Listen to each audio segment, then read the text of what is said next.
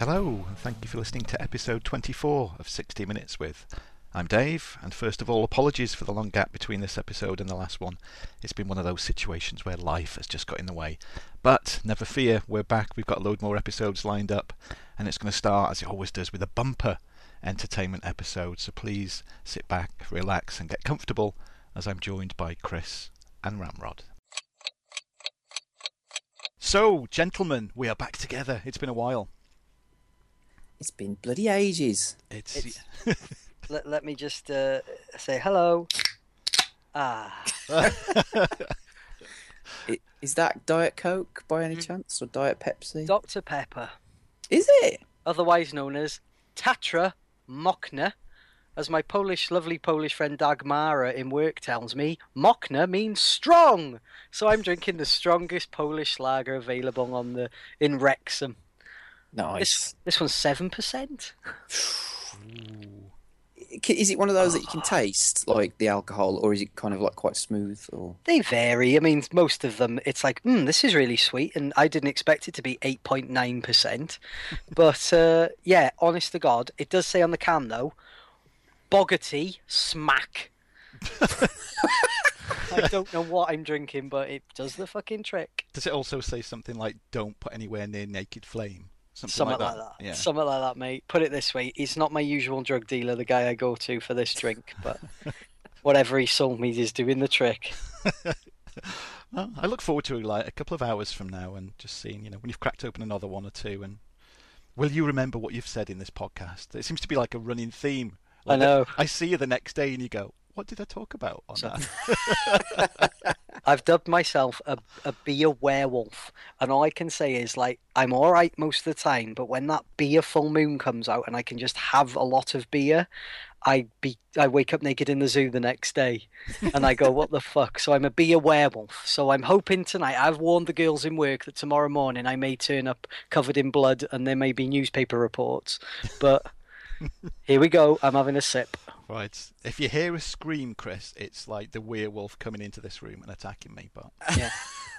unfortunately, there's not a lot you can do down there near wolves. well, I'm gonna do it because obviously I've been drunk on uh, 80s Picture House when I appeared on that show. yes. Um, and uh, the same coin. Hmm. So I haven't been drunk yet on this. I'm very professional when I do when we do this show. So Hmm. I'm drinking a, a, a cup of PG Tips tea Wow. And a glass of water right next to me. How boring is that? I so, think- but yeah. one day I will get hammered on the podcast. well, I think is it September. I think is the first birthday, so you know that's be a good excuse. Yep, Wow. Is it definitely. your first birthday in September? Yeah. Seriously? Jesus. Mm. Well, well done, guys. Yeah, Yeah, we're getting there. We're getting there. definitely. Website's looking great as always. Loads Yeah. of new stuff on there. Loads of, you know, kind of um, weird and wonderful stuff. Stuff that I'd probably never watch if I'm honest with you. What was Tina did a review? Was it of Three Women? Was it called? Three women. Yeah. Some weird feminist I've se- bullshit. Uh, so, uh, you know what? I was thinking the same thing. So I'm gonna. I've got a copy of Three Women to review. I was like, well, you can review that then. I want to review the one that's called Blast Fighter. Well, that's it. I mean. I've been reviewing stuff I'd never heard of, like that Mean Guns with Ice T and Christopher Lambert in it. It's I like, know. I'd never heard of fucking that before. Sounded awesome when you had it. It was like, how the fuck don't I own this film and talk about it on a regular basis with Ice T and Christopher Lambert in it? Not bad, is it? No, but there's some good stuff on there. As always, it's it's a gr- it's growing, isn't it? You know, it's it's fantastic. Very proud of it. It is. It's a good site. Yeah. It's a good. Despite what Dit says, it's a good site. Oh, he's a dickhead. Ignore him. Anyway, I'm, I'm going to keep it on the subject of sort of alcohol related slightly because I'm going to start us off on television.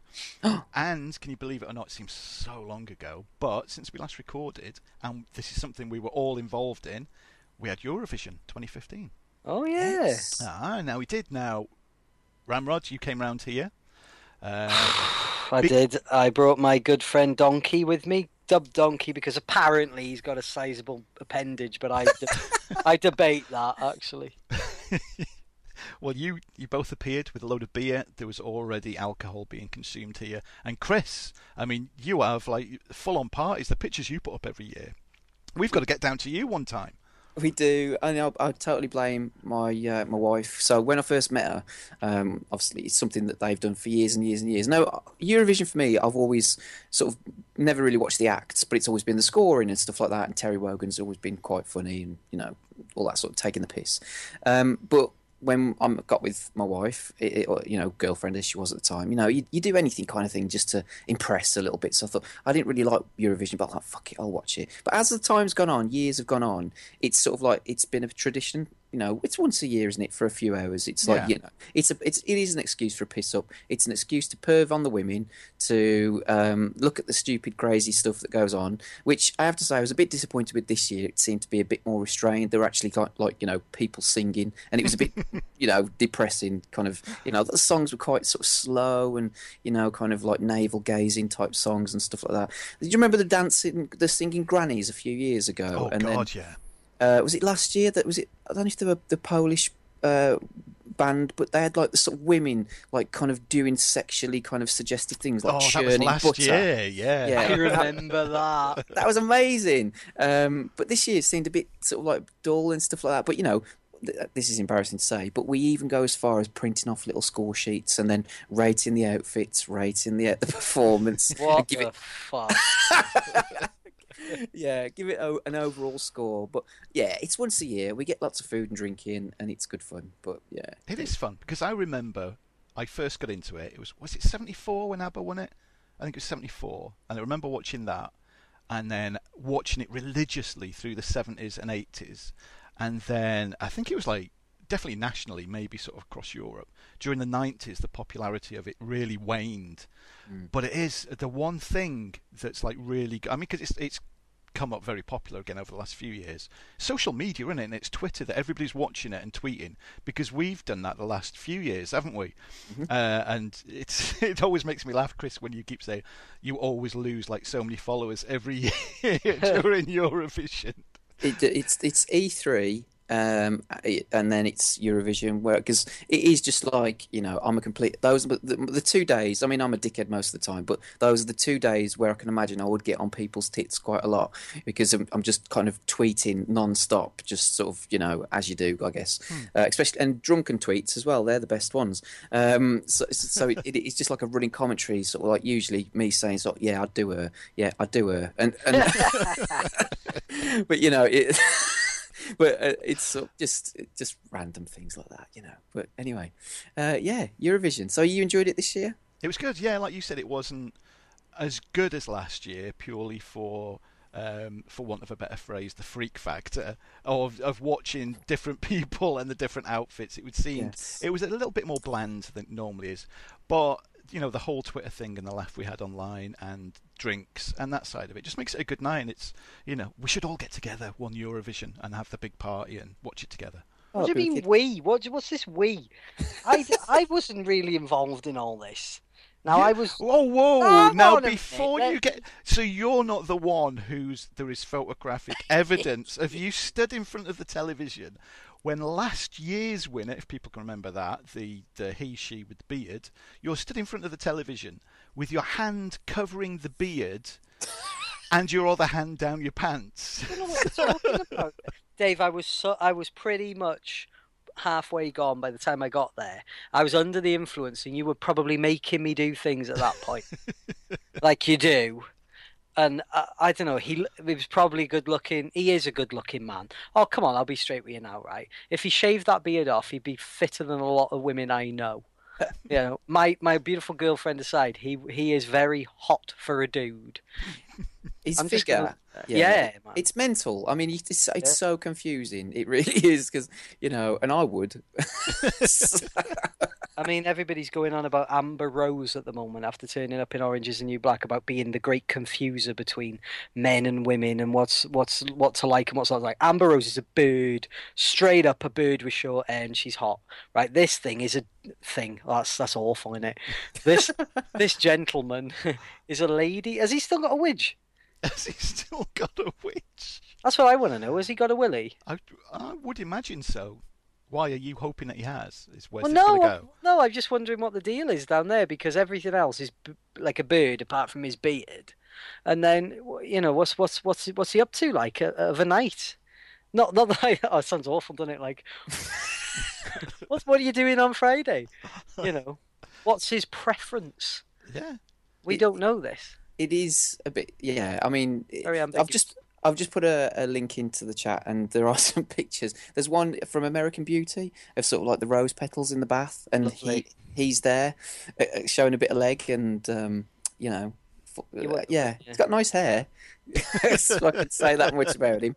Um, Conchita. it's- So you a- shave that beard off now. I mean, I know there's there's folk listening to that now that haven't got like reference tools, but you get rid of that beard. That looks it looks photoshopped on on that photo anyway. yeah, You And know, it- but fucking hell, his eyes are fucking gorgeous.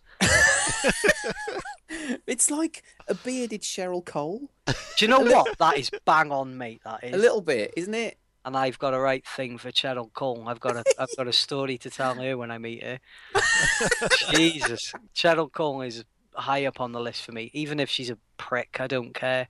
But that is like, imagine you're in prison, Chris, and you've had a, a hard couple of years, and you've only had like like crackheads to shag and all this, and then Conchita's thrown in for fraud or something like that, and it's like hell yeah, let's get it on.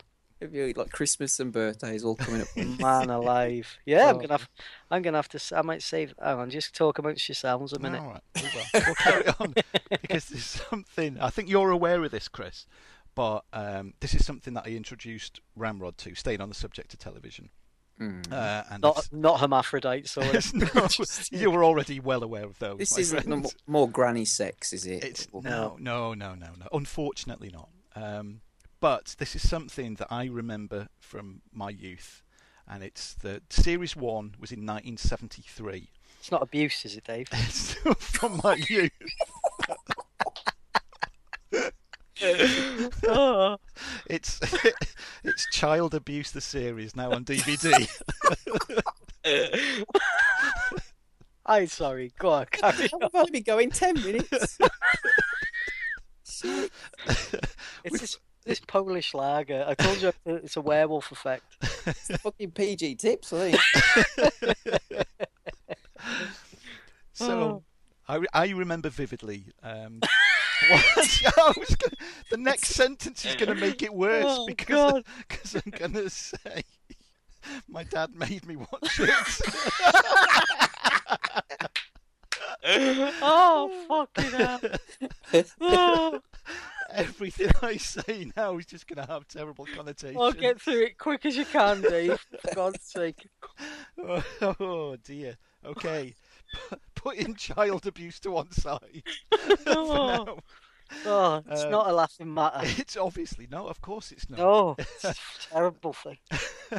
But this, um, I might as well just come out with the fucking title now. And So what is it? It's called Indoor League, and it's it's imagine imagine um, a cross between like Bullseye and oh superstars back in the 70s but without the superstars it's presented by fred trueman you, must know fred trueman chris a famous cricketer cricket, back in the day dude. yeah, yeah.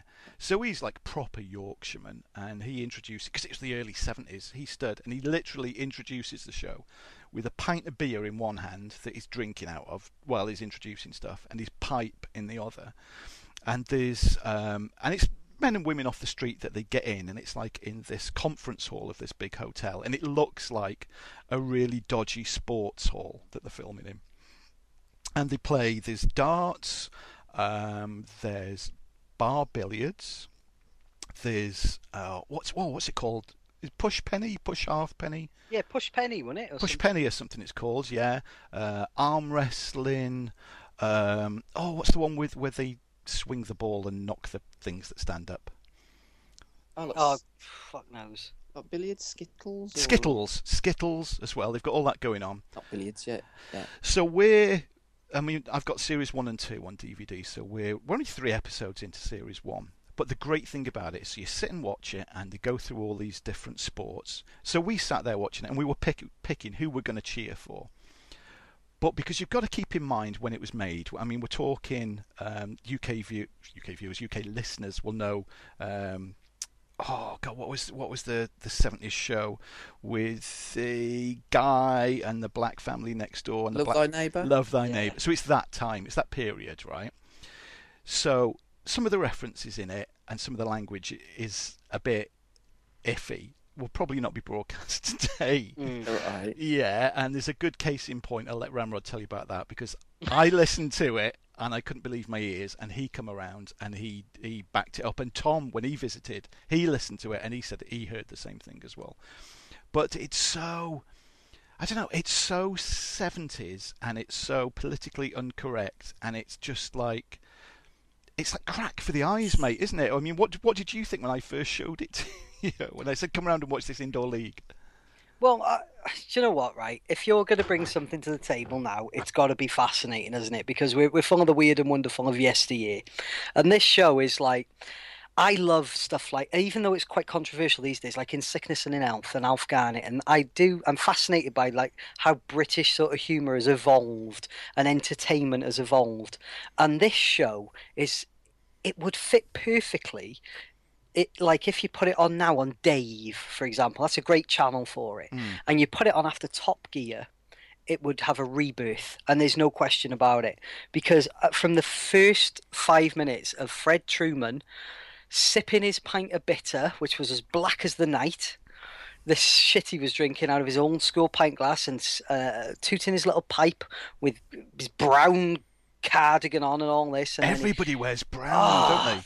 I mean, like Life on Mars is the most accurate depiction of the '70s for anybody in a, you know, from contemporary view of the past. It, everything was brown, and it really was because I just, I just was a, I was like engulfed by brown and northern types, and it was like American Werewolf in London when they go to the slaughtered lamb, and everybody's a bit backward and all this, and it was literally like that they've got them into like a fucking like some auditorium some like warehouse somewhere where they'd have like an audience and they're there to watch proceedings. They're watching the indoor league sports. But all these things are done in such a small scale that you couldn't actually watch what the fuck is going on anyway because the biggest joke we've got is people watching the table football.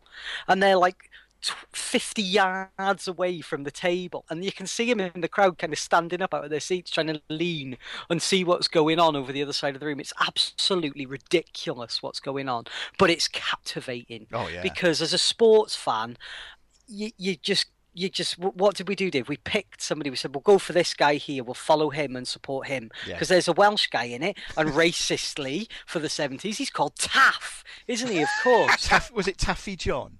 Taffy John, and you know, as a Welshman, I'm like, well, that's a bit of a piss take, isn't it? And they wouldn't do it now, would they? They wouldn't call him Taffy John now. They just call him John because that's his name. Not make a fact that he's Welsh. I'm surprised they didn't call him Sheep Shagger or something like that. It's on it. It's so close to it, though, isn't it? It's so close to it. But I think it's the uh, the Polish lady, isn't it? And she's the landlady of a, a hotel, and she's playing table billiards, and she's very good. And her regular um, opponent in her local is actually playing her there on, on indoor league. And uh, can I say this, Dave? Can I use this word? You can. I'll edit it out though. I'll beep it out, but you can say it. Be- beep it out, beep it out. Well, anyway, as they're playing each other, it cuts back to Trueman. He's kind of like sipping his ninth pint because he's got all these bo- empty bottles lined up on the pool table next to him. He must be trolleyed. And he says in his northern way, Oh, it was a right good shot that from Mer there. She's really propping up the table. The. and we, I mean, me and Dick, we lost our minds, didn't we? mate? we did. We just kept. All we did. We sat there. We were Swear to God. rewinding it because we looked at each other, Did he just? and then a- like it was one of those like comic moments when our, both our jaws dropped, and we went, "No, we couldn't have said that." So it's like, okay, rewind it, skip back, skip back, listen, blah blah blah. We go, what? whatever the northern term he's using is, sounds exactly the same as it. But fucking every time we put it on and watched it, it's like it was fair game in the seventies to just call a woman who's good at table billiards because she's good. It probably just meant she's right, all good at it, lad. Uh, it's it's priceless. Honest to God, any any gentleman out there, because I, I can't imagine unless the, unless the girl out there is really like got a good thing. It's such a blokes thing. This it's it's as blokey as fucking you know I don't know. I, I was going to say something awful then, Dave, about abuse again, but I better not. I think. it's as blokey as a pint of bitter. This thing, it's it's dirty, it's brown, it's old. You know, they they're racist, they're stereotypical. It's fucking awesome. It is. you, you, don't want to know what I've just typed into Google. It's it's, it's Fred Trueman, C U N T. Because I can imagine got, the memes now. I've got to see that. Oh, oh it's good. Well, I think when I bought Series One, I got it from Amazon, and I it was less than two quid when I bought it, and this was a good few months ago. And then it's from Network on Air, and season season series two. Um, was in the network sale, and it was it was under a tenner, and it's two discs. It's series two as well. So we're putting a night to one side, aren't we, mate? And we're going to like plough through them and then uh, watch the rest. But it is, it's it's essential viewing. Trust me, Chris. If you get it and you start watching it, you'll be hooked. And each episode's only like twenty minutes because it used to be, I think it was on LWT, so they've edited out the adverts.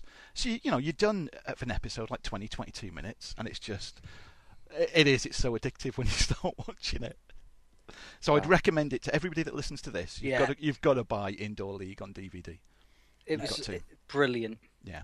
Yeah, because when you put up like a, a, picture of it on Twitter or wherever it was, I thought, what the hell is he watching that shit for? You know, it, it's oh man, I've got to watch this now. It sounds incredible. it is. You won't regret it, mate. You really won't. Oh. My my life is better from having seen it because it's it's one of those things that if it ever cropped up in conversation, I I wouldn't want to be the guy that says I've never heard of that. I want to go, oh yeah, man, it's fucking awesome, you know, because it is one of those things. As a bloke, you will just totally get how ridiculous it is. But I bet you start rooting for people in it and getting interested in what they're doing, because as any sports fan does, it doesn't matter what the sport is. Even like rugby, I'm not even as a Welsh person. It's a national sport. I'm not a big rugby fan, but when the the Six Nations starts, I kind of go, hmm, yeah, I'm maybe interested a little bit. And it's the same with this. I'd never heard of table. What is it? Table billiards. Bar before, billiards. Yeah. Bar billiards. Yeah. And now I'm. I think I'm a fucking grandmaster at it. I think I could win a tournament now, having watched these poor bastards play it in their brown suits. I'm, I'm looking at some pictures of it now, and it, it looks like you know. I, do you remember on the buses at one of the films, and they You're, sort of like they had a tournament at the, the, the sort of like the yard or whatever, you know, and they were playing darts and stuff like that. All the women in these pictures look like Olive from on the buses, yeah, right. or, or uh, sort of like um, uh, Jack and Stan. You know, they, it's just oh man, it just reminds me so much of that era. There is in the first few episodes with the the table football. It's these two university kids, and like Fred bigs them up as though they're like the world superstars. And I think it's like they've not been beaten for something ridiculous like four years. Uh, and then like they, they, breeze through the first game, and then they come up against this other couple who's supposed to be like really good and that. And the tension in it. I remember when we were watching it, and it was like watching like England in a World Cup final. We were gripping the seats and cheering at the tense, the tense atmosphere that was that was built for watching this like 40 year old show where like four kids are playing table football. But you do, you just get really into it. Oh, wow. Yeah. It's so, brilliant. It is. It's good. I've got one more TV thing. Uh, I just wanted to bring it up briefly because I haven't finished the series yet. Um, and it was something I was introduced to by my kids. And it's some anime. Do either of you watch any anime? I've dabbled. I, am not. I'm not a massive fan, but I have dabbled. I, I've watched a bit here and there. Well, mm. I've got. I was recommended three series by them, uh, and I watched the first episode of each three, and all three hooked me right from the beginning.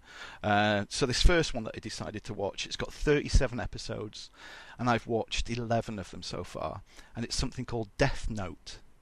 Um, and to break it down really quickly, it's um, it is a Death Note. It's a notebook that's up with all these weird demon gods, uh, and it comes, it falls down to Earth, and this kid picks it up. And what happens is, if you write somebody's name in this Death Note, they then die. You control, and you can control the time that they die and the way that they die. So obviously, the power of this goes to this kid's head. Loads more stuff happens, and I've never really been into anime, but this is this is another thing that's got me hooked. And again, it's only like 20 minutes an episode, so I've just been watching one here and there. Um, I think to get to like 11 episodes, it's taken me a few months. It's one of those, oh, I've got 20 minutes, I'll just watch an episode. But it's really, really good. You know, and for me to watch, you know, TV, it's got to be good. So I just thought I'd mention it now because I'll talk a bit more about it when I've got to the end of 37 and let you let you know how it is at the end of it. But yeah, it's worth uh, keeping in mind, mate. Definitely worth keeping in mind. This is you watching a TV show, Dave. Yeah, online when I've got like it's usually in my lunch break and How long are these episodes? 20 minutes. 20 minutes. So so two episodes is essentially an episode of Breaking Bad. And how many episodes are there? 37. Dave. You could have watched Breaking Bad. I don't want to though. Oh, Dave! I'm just going to open my uh, Fresher Foods packet of um, pub original pork crackling right now and just. that we uh, did we did talk about when we periscoped live before we Mm. recorded this and nobody bothered to come and watch. us. Nobody watched us. I nearly ate a whole packet of Fresher Foods pub original pork crackling, and nobody watched me do it. So now I'm going to do it live on. Uh, well, it's not live, but you know, whenever you listen to it in the year 2096, when you go listen to these stupid old dead bastards. Mmm. Fresher Foods pork scratchings. They're the only ones I really enjoy. And they were good though. They were good. Oh, they're really nice, fair do. Sorry about all the noise, but I'm going to do this now. You do know where the you do know where the mute button is, don't you, on that headset? I don't care. I'm selling them right now. I'm nearly run out, and I need more. we will we will say that what we're going to do, we're going to set up um, a YouTube channel, and the first video that we're going to put on it is me and Ramrod are going to do a video with all the, the fresher foods snacks that we, we were sent. Going to do a video of them, and then that will then lead into what we promised for ages: is we're going to do our top ten dips for pork scratchings.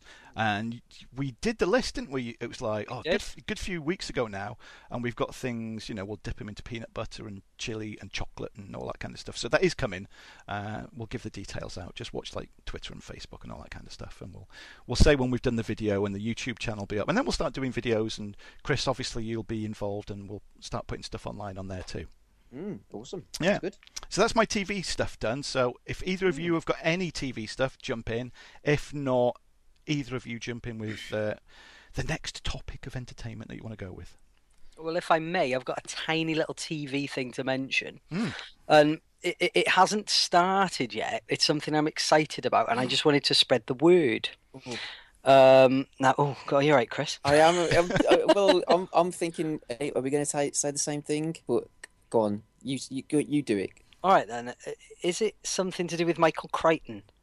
Oh, it's not. Oh, that's all right then. It's even more exciting. So I've got something All right, exciting to talk about as well. But you go for it. Go. Well, I've been I've been keeping track of this, and um, it's something J.J. Abrams has been behind, and uh, Jonathan Nolan as well, Christopher Nolan's brother and writing partner, um, from the amazing Batman movies and Inception and whatever. But J.J. Abrams behind something is always sparks my interest, obviously because he's saving Star Wars, and um, he's he's readapting uh, Michael Crichton's uh, Westworld for HBO. Mm. Um, Now, when I first heard it, I thought, "Eh, oh god, but that movie is awesome. You know, it's such a great sci-fi movie, and uh, I think it's Richard Benjamin in the lead, isn't it, with uh, James Brolin and Yul Brynner famously as the psychopathic robot. But having looked at the casting on this, I've gone, holy shit! Now. It was 1973 or 4 when the movie came out, and uh, it still stands the test of time now. It really does. Obviously, with special effects have moved on so much, they can only make it bigger in scope, can't they? But I think um, Richard Benjamin's character is being played by James Marsden this time round, which is quite nice casting because he's got that good all-American cheeky guy, but he's quite all action after the X-Men movies. But it's the casting of Yul Brynner's part. Has anybody seen who's been cast as him? I'm just looking now, but you tell. You tell. on, tell us. Jesus Christ, Ed fucking Harris. Holy shit! Yeah, I mean, sold. Take my money. Ed Harris as a psychopathic robot cowboy is all I need to know. Anthony Hopkins is being cast as a guy who kind of he's like the Richard Hammond, the sort of guy who creates Westworld. Um, Jeffrey Wright's in it as well, who's been in so many movies. He's like the Hispanic guy who plays the intellectual in Michael Mann movies, etc. Um, I'm just so buzzed to see what they're going to do with it. Thinking about with the money we've got now, and HBO is going to throw everything at it. You can imagine it's and to get Ed Harris in. I mean, Ed Harris is a hard nut to crack at the best of times. Has anybody ever seen an interview with Ed Harris where he's not pissed off with everybody? Yeah. You know, I mean, I've got so much respect for him as an actor because he he always plays Ed Harris. He's kind of like that, isn't he? He's never a, a nice Ed Harris or a funny Ed. He's Ed Harris, but this is perfect casting, and um, I don't know when it's coming out. Hopefully, it's soon because Comic Con, which was amazing, revealed everything I ever wanted to see in a trailer and a forthcoming movie. And then we've got um, this little gem coming out. So I can't really sell it to you because nobody's seen it yet. But Ed Harris is in it. I'll leave Oh, it there. Yeah, yeah. I'm going to keep an eye open for that because I love Westworld. Um, Ed, if anybody checks it out, or if you haven't seen it yourself, on the Rock, the deleted scenes, there's a bit where Ed Harris. I know what you're going to say. he, already. Yeah. he absolutely loses his shit. It's just- Is it when he's on the telephone? yeah, yeah. I want I, I want the president on the phone. I want you to do. Oh fuck! He goes off. It's he starts great. going mental, doesn't he? But oh, wicked! That sounds really cool. So my TV, um, something to get excited for, which was I think unveiled at Comic Con, is the new TV show, and it's Ash versus the Evil Dead. Oh my god! Which I'll be honest with you, when it was announced originally, I was thinking, no, I'm a bit dubious about this. But having seen the trailer, fucking hell, it looks awesome. It, it's obviously Bruce Campbell reprising the role. Um, it's it, it looks like Evil Dead. You know, um, I heard somebody say on the podcast recently that you know that movie's what over 30 years old, and it's just it still looks like the, it's really fresh and it's gory, you know, and he's kind of like it, it, they're taking the piss at, at themselves a little bit and everything. It just looks it looks great. It, uh, you know, I can't wait to watch it. Uh, I think it's coming out this October, so it's uh, it's going to be good. I'm I'm It, hopeful. should, it shouldn't be that good. Um, I mean, honestly, when I saw the trailer, I thought, all right, here we go. Bruce Campbell's getting on. It's going to be a bit cliched because they hammed it up to the point in Army of Darkness where it was just a comedy. But this looks fucking awesome. Gory, funny, but good funny. Like Kevin Smith funny. Yeah. I couldn't believe how good the trailer was. Yeah, looks looks fantastic. So I'm excited to watch that.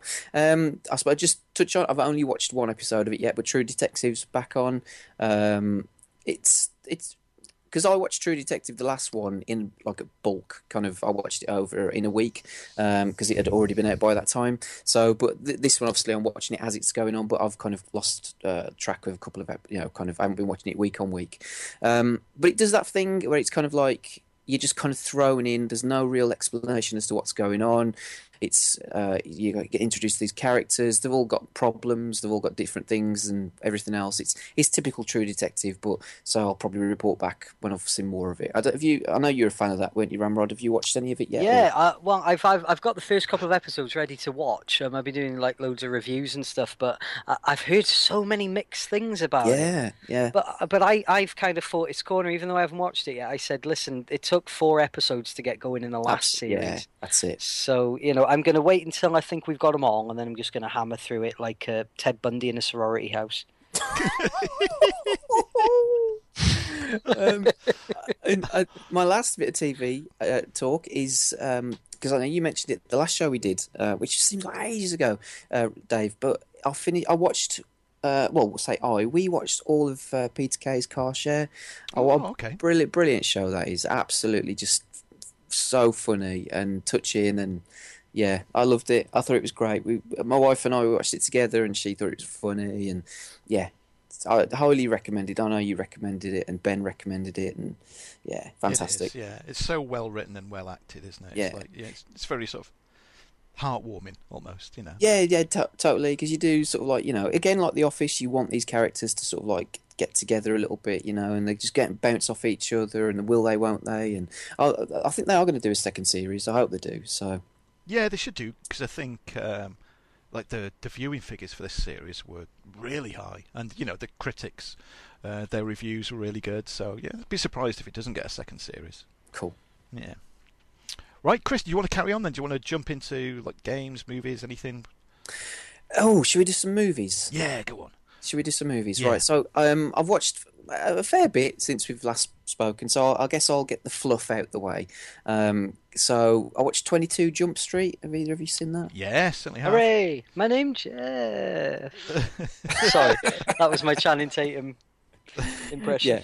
It was. Um, I, I liked Twenty One Jump Street and Twenty Two Jump Street's good fun as well. You know, kind of um, Channing Tatum and um, oh, what's the other dude's Jonah Hill. Just kind of yeah, just brilliant. You know, uh, it, it's it's a really fun movie. You know, it doesn't take itself seriously. I really enjoyed the bit. Uh, it's kind of it's not really a spoiler, but at the end, the sort of like all the sequels and everything else, and they they've mocked up all Oh, these sequels. You know, Yeah. yeah, yeah, it's very cool. Um, oh, now you see me. Have you guys seen that? I've Now- never seen this. Okay. Um, have you seen it, Dave? No, I don't think I have. So this is kind of like the um, right. So it stars. It's got a good cast. I mean, it's got Jesse Eisenberg, Mark Ruffalo, Woody Harrelson. Uh, uh, do, do, do, Morgan Freeman, Michael Caine.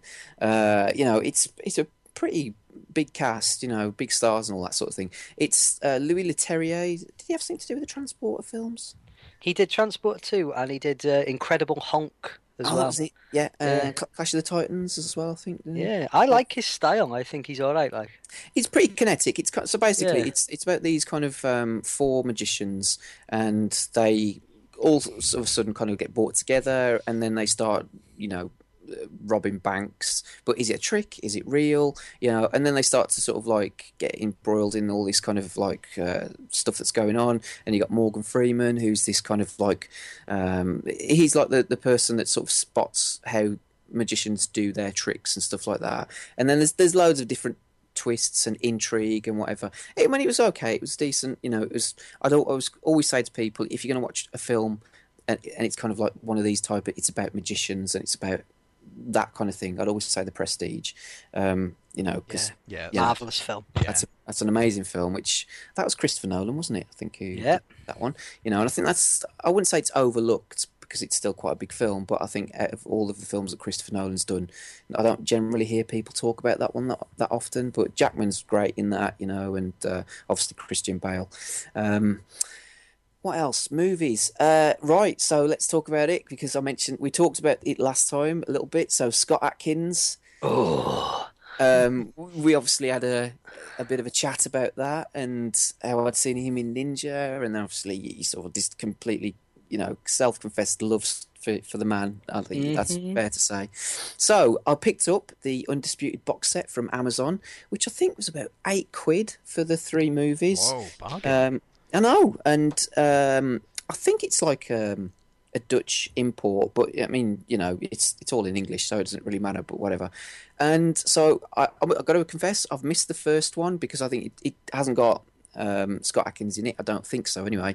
But because on the cover you got Ving Rhames and um, Wesley Snipes, and uh, so I thought I'll just jump straight into Undisputed 2 because they don't look like the type of films that they follow a story or you need to have watched the first one before the second one. I think I even asked you that, didn't I, Ramrod? yeah. Um, wow. I mean, fucking hell. If, uh, you know, I thought Ninja was good. Scott Adkins is amazing in this. I mean, there's a bit at the start where he flips into the ring. He does like a somersault, and it, like I think you said, he's like a real life X Men kind of character. You know, he just he sort of defies sort of all sorts of logic and you know just how does he do that? You know, some of these moves he does, and I've watched since watched show reels of him sort of doing all his moves and clips of different films and stuff like that. He's mental, absolutely mental. But um, I enjoyed it. It was a good film. Um, I got to say that although he was technically the bad guy, I kind of felt more for his character. I was kind of rooting for him more than I was for um, Michael Jai White because uh, I don't know. He was a bit of a dick through quite a lot of the film. I don't know what you thought of it. He's not very sympathetic, Michael Jai White. When he, whatever he plays, even when he was Spawn, he's he's got that. He, I think he's a great martial artist. He's a great martial artist, but he's got that real smug thing about him, where he's got no vulnerability. Like Van Damme can do vulnerable, Scott Adkins can do vulnerable, but Michael Jai White, you just know he would fuck you so hard, you wouldn't be able to walk for a week, whether he was your friend or he's not your friend. I think the good thing with Undisputed is that as as obviously they've realised how talented Scott Adkins is and how loved Boyka is as a character. When you get to the third one, it's a totally different film. It's about him and his. It's kind of like a weird character arc where if you watch that one and this third one and the forthcoming fourth one, which Scott's been tweeting about a lot, where it's kind of like his redemption, where Boyka becomes a hero and the third one's a, I think I don't even think you can get it over here. Um, I don't think you can get it uh, on. I think you get it region two, but you can't get it in Britain. I don't think it's ever come out in Britain. If I'm wrong, somebody tell me off on Twitter for God's sake. But I've never ever seen it on DVD anywhere. But it's it's a real great little film that one. But he is the good guy in it. Um, but the fourth one, I was reading the other day, apparently it's him um, he kills someone in the ring or something like that, and he goes to help the family of the person he's killed or something like that. But it's about his his little redemption. So I think two, three, and four are going to work as a trilogy, whereas one was Walter Hill, wasn't it, making a prison boxing movie, which is a shame. It's kind of like being maligned really because it's a Walter Hill film, and Mm. Yeah. you know you, you you go, oh my god, he just doesn't make movies anymore, does he? You know, we should hold it up high. But it's a it's an odd little boxing movie, and Wesley Snipes is very very good in it. It's worth watching for Snipes because he's got one of those roles which he, he really excels in. Ving Rhames is okay, but it's about Snipes that film, but. As far as um, Scotty's going, I cannot wait for four because, like I think we were saying before we start recording, the photos of him online at the moment, his muscles are so fucking tight. He is. Jesus Christ! He's in the shape of his life at the moment. he? Yeah, He he, really is, and and he's playing the role. I, I mean, I don't know if I mentioned before, but I met him and I touched him. But yeah, There's still that restraining order, isn't there? I think. yeah, probably. Jesus Christ! I mean, I, I've tweeted him so many times. He's probably thinking, "Fuck off, Ramrod. it's not going to happen." But um, yeah, it's and again, it's a shame because obviously fans of Undisputed are going to be salivating at the fact of this new movie, but still nobody knows who Scott Adkins is. It's a shame. It is a shame. I'm glad you've watched them though. Yeah, no, well, I'm going to watch the third one. Um, and so, I mean, just uh, I suppose as a bit of a segue to, you know, talking about um, Snipes, uh, I did watch Expendables 3, which I, I won't talk about too much because I know, Dave, you don't really get on with this movie at all, do you? And Not at all. Uh, are you a bit indifferent to it, Ramrod, or are you sort of, I don't know, how do you feel about it? Mm, Not good. I mean, Uh. it, it was the the plus points for me were um, Mel Gibson on screen. I thought he, he you know, it's it's always good to see him in a, a fairly meaty role. You know, he played it quite well. Got a bit of malice, you know, a bit of scene sort of chewing. But he, I think it was always, it's always good to see him. Um, I, I think what's the last film I saw him in? It was um, my last my summer vacation or something like that. Where he's in oh yeah. Me- Mexican prison. I just called Get Him to the Gringo, the American version, which was a bit strange, but still. But um, yeah, it was, it was. I mean, it was it was okay. I didn't hate it, put it like that. Um, but I, I haven't got a massive love for any of the Expendables films. I'm sorry to say. I know that's probably sacrilege, but you know, it's it's it is good to see. Uh, uh, obviously Stallone and whatever. But talking about, I've got to say, I, I know you're not into trailers, Dave, but and you probably won't overwatch this until the film comes out because it's going to come out in the next couple of months anyway. But Ramrod, have you seen the Creed trailer? Holy shit! Yeah. It's a good trailer, isn't it? It doesn't give away too Yeah. much, but it kind of gets you pumped for the film. I always watch it. I've watched it three times, you know, and just thinking, oh man, yeah, this is it. This looks It's, good. it's it's a good way to sell a movie like that because obviously when you think like Rocky fans are going to be up for it anyway, regardless. I know Dave's going to watch it six times, but it's one of those trailers that, honest to God, and I, I respect everything Dave, Dave's opinion on trailers, but it's one of those that I think if he did watch it because it's all it's got that lovely reveal towards the end where mm-hmm. you see how it links to previous films, and it and it really does get you excited, like the Star Wars trailer did. I mean, you only have to show me the Lucasfilm thing in green and sparkles, and I get all wet about it. But with this trailer, I was like, I like Michael B. Jordan. I liked, I, I like him in um, the the few movies I've seen him in, and I like the fact that it's been directed by somebody who's not like a big established director. It's an up and comer, and it's going to reflect really well. It's going to be a bit raw, but it's really going to connect well into the Rocky universe. I think it's going to be a cracking film. Yeah, it does look. I mean, based on what I've seen, it just looks looks the part. Um, I was, again, talking about trailers. Obviously, we've had the Deadpool trailer, which hasn't Oh been my god! officially released yet, but it, you know, you've seen like kind of shaky cam footage of it. The Suicide Squad, the Batman versus Superman, and um, this is going to mean nothing to you, Dave, and I'm not going to say anything. But you know, it, it is kind of like it does get you excited for a lot of these films, like the Deadpool in particular. It just looks, yeah, it's what you wanted it to be. It's going to be. It's going to be like a. It's definitely a 15. It's probably going to push an 18 certificate when it comes out. Just purely the language used in the trailer is like, yes, they don't give a shit. They're just going to make this real hard, violent movie like it should be, just like the comic book. It's going to be like the mask with gore. yeah. Um, the the trailer for Suicide Squad that was like Jesus Christ. Oh yeah, weighty as fuck. It's gonna be like, I mean, David Ayer for Christ's sake. What? I mean, I'm sold just on him alone being behind it. But um, the the cast and the darkness and the the the threat of imminent violence from the Joker. Brilliant stuff. Comic Con. Oh god, I wish I was in America. I know. I'd be dressed up like Deadpool, running around like a dickhead. Yeah, it does look cool. But um, last two films. So um, I know we can all talk about this one because it was my birthday recently, and I went to the IMAX cinema, and I thought I'd missed out on it because all sort of like IMAX previews because yeah, I think it's like a week. Yeah, you know, you can't, you can't book in advance or whatever. Uh, and they hadn't announced the Saturday showings when I was looking, so I was thinking, ah, shit, because it was like Terminator Genisys uh, was the only one that was showing in the IMAX. But then Jurassic World, they put that on IMAX. And I've heard lots of mixed things about this. Obviously, I read your fantastic review, Ramrod, you know, which got me sort of more excited as well. Oh. Um, but then I've heard a couple of other people, and they've said it's crap. And I'm like, so anyway, I, could, I didn't know what to expect. So I kind of went into it open minded, not massive Jurassic Park kind of fan. I, I like the first one. Second and third ones, eh, second one's a bit crap. I only seen the third one once.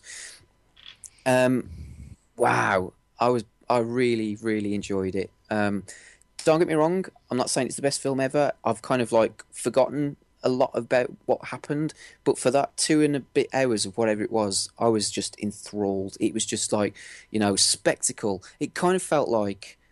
Um, I, like a big blockbuster. Like I haven't seen a big blockbuster like this on the screen for so long. It just ticked all the boxes. I had chills at certain points where sort of like the, like the dinosaurs were unveiled and you know released and unleashed. You know, and sort of like the music and uh, Chris Pratt. You know, just yeah, it did everything right for me. I really really enjoyed it. Um, I, I know Ramrod, obviously you really enjoyed it. Dave, you've seen it since. I've seen it twice at the cinema, mate. Wow, really? Yeah, I went to the IMAX with Tina and watched it, and then um, I went to the cinema again just last weekend with my son because he wanted to watch it. So watched it again, and even like on a second viewing, it was even better still because when we came out of the IMAX, I said to Tina, I said I could turn around now, go back in and watch it again quite happily. So like when I took my son again and watched it, which wasn't in IMAX, it, uh, in fact it was on like probably like the smallest screen in the multiplex that's close to him. Um, but it was like it was really good, and you're picking up on stuff that you've not seen before. Uh, it's a definite buyer for me when it comes out on Blu-ray. Yeah, yeah. Yeah, It was it's awesome. Such a good it- film. It was- So I went. I went twice as well, and I. I mean, me and Zoe were like, it's just like, Ugh, it's like the best film ever. And we went to watch it twice in IMAX 3D, and it's kind of ruined the rest of my cinematic experiences up until Star Wars comes out. I should imagine because, like you say, you, you nailed it on there, Chris. Because like to get that feeling of a summer blockbuster where it is mint, it makes a star out of Chris Pratt. I mean, if Guardians of the Galaxy didn't do it, I mean, he's literally Indiana Jones in it. And I tell you what, they reminded me of him and uh, Bryce Dallas Howard was Romancing the Stone. It reminded me of that sort of. He's the all-action guy. She's the straight suit type, but she gets her hands dirty, and had that great feeling. And Colin Trevorrow should pat himself on the back for making the closest thing to a Spielberg film I've ever seen without it being by Steven Spielberg. Yeah, yeah, you bang on there because that's exactly how it felt. It did feel like it, it was it, it. It could have been made by Spielberg, and uh, you know, Yeah. oh, it was just that's exactly how it felt. You, you're absolutely right there. Um, but yeah, was- Chris it was the Pratt, I fell in love pieces, with him yeah. all Oh, over again. Oh, man crush. Uh. God. It I can I can relate to Pratt though because I've been a fat man, as has Chris Pratt, and Chris Pratt has shed all that weight, and he's a fucking god now. But he's got that everyman sort of humor about him, which makes you think, how great is he going to be as Indiana Jones? Yeah, yeah, totally. I mean, if anybody's going to do it, uh, it it's got to be him, hasn't it? You know. It has Um, but you're right, set pieces galore. and It was just like wow. It was just it got better and better and better um, as it went on, and then the the fi- the finale and everything else. And and I know people a lot made a lot about this sort of like this. Um, weaponizing these you know kind of dinosaurs like the raptors and stuff like that and communicating with the raptors and i actually thought that was a, a really kind of well done part of the film. It didn't feel hokey. It didn't feel like it was just there for laughs or whatever. It, even though the, the, the, the obviously the cg dinosaurs it still felt like they were they were there they were real there was that threat there. And the way that i think chris pratt sort of like did it acted acted those parts. You know even though he's acting against nothing you know just somebody holding something up or pretending i thought he, he was phenomenal. He was really real really really good, really good. I'm trying to get my words out obviously. Yeah really good. Um last film uh, i talk about obviously we'll hand it over to you guys is i, I, I watched it uh, a few weeks ago now so uh, but it's captain phillips have either of you seen this? Oh God, yeah.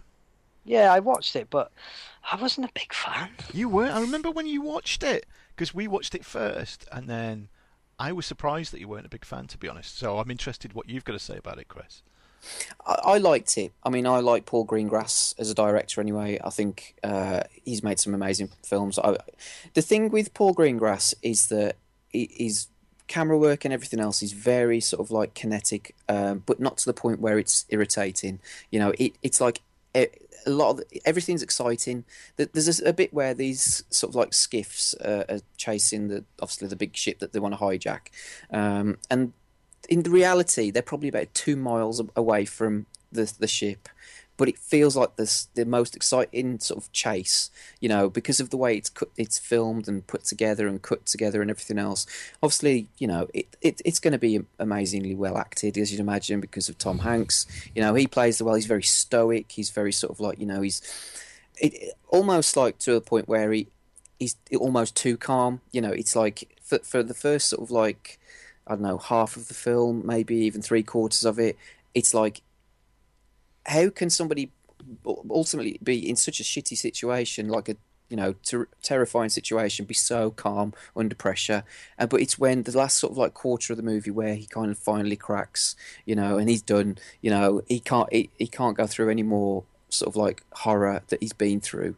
Um, and it's it's based on a true story, obviously, and uh, about what, what really happened, I guess. And um, I'm not saying it's the best, not the best film I've ever seen, but in terms of tension, and I think the last 20 minutes of the film just made it for me. Just there's that there's a bit I was I I'm a, I'm a I'm a crier when I watch films or TV. If they get me, I don't give a shit. I'll cry, you know. Um, but I know I was in tears at the end of this movie, just purely watching Hanks. It's like I said when when he. yes, cry baby. No, but you know, and it, but it, it's honestly, I just kind of like get affected by stuff like that, and it was just like seeing this kind of, you know, it, it just blew me away. That let's say I, I was the last sort of like say twenty minutes to half an hour, whatever. I was almost like um, felt like you were holding your breath watching it because it was just that tense. You know, you just didn't know what was going to happen. I mean, yeah. So, but yeah, I, I would recommend it's it is a let's say not my favorite Greengrass movies. Obviously, he's famous for doing the Bourne movies, and uh, you know. But United '93, I was. It was only until the film had finished that I realised that I was, and it's a cliche, but I was kind of sat bolt upright watching that movie, Mhm. you know, and it, it, it was so, you know, just because obviously it's based on the the planes that went down and What was it called? That film, the the plane film, United. United United '93. Yeah. I tell you what, right? It is it is a funny little story. Before we just go on a second, I remember when I used to buy copied films off a car boot sale. Somebody sold me a copy of a film, and I thought it was United '93 of the Paul Greengrass one, but it wasn't. It was like a sci-fi movie produced load of bollocks. And it had like a CGI plane crash in it and everything. It was a load of crap, and I remember everybody saying it's really emotional and really terrifying. And I was going, "It's not. It's shit. It's a big bag of shit." Because I watched this other fucking straight to DVD rip off of it. But when I watched United '93, it's the it's. I think there's two movies I consider absolute horror films, but aren't horror films, and that's one in Fatal Attractions, the other, where they it's the most horrific horror experience I can think of that movie. I've never watched anything really like it that makes me so upset. Yeah. You know, it's like watching a snuff film or something. It's awfully disturbing film that he made. He's a genius, that guy. Yeah, yeah, it, it was awesome. I, you know, for, for the, I guess uh, the right or wrong reasons, whatever you want to say, but Yeah. just, uh, just for, yeah, just the sheer sort of like you know what's going to happen, but and then when they sort of like you know call in their family, and then you know the plane goes down, they they sort of try and take the plane back. Wow, it's just, it's so it's an emotional film, really is. So, but you, could do it a lot, really. Uh, Greengrass, you know, say doing big blockbusters to these sort of smaller movies, you know.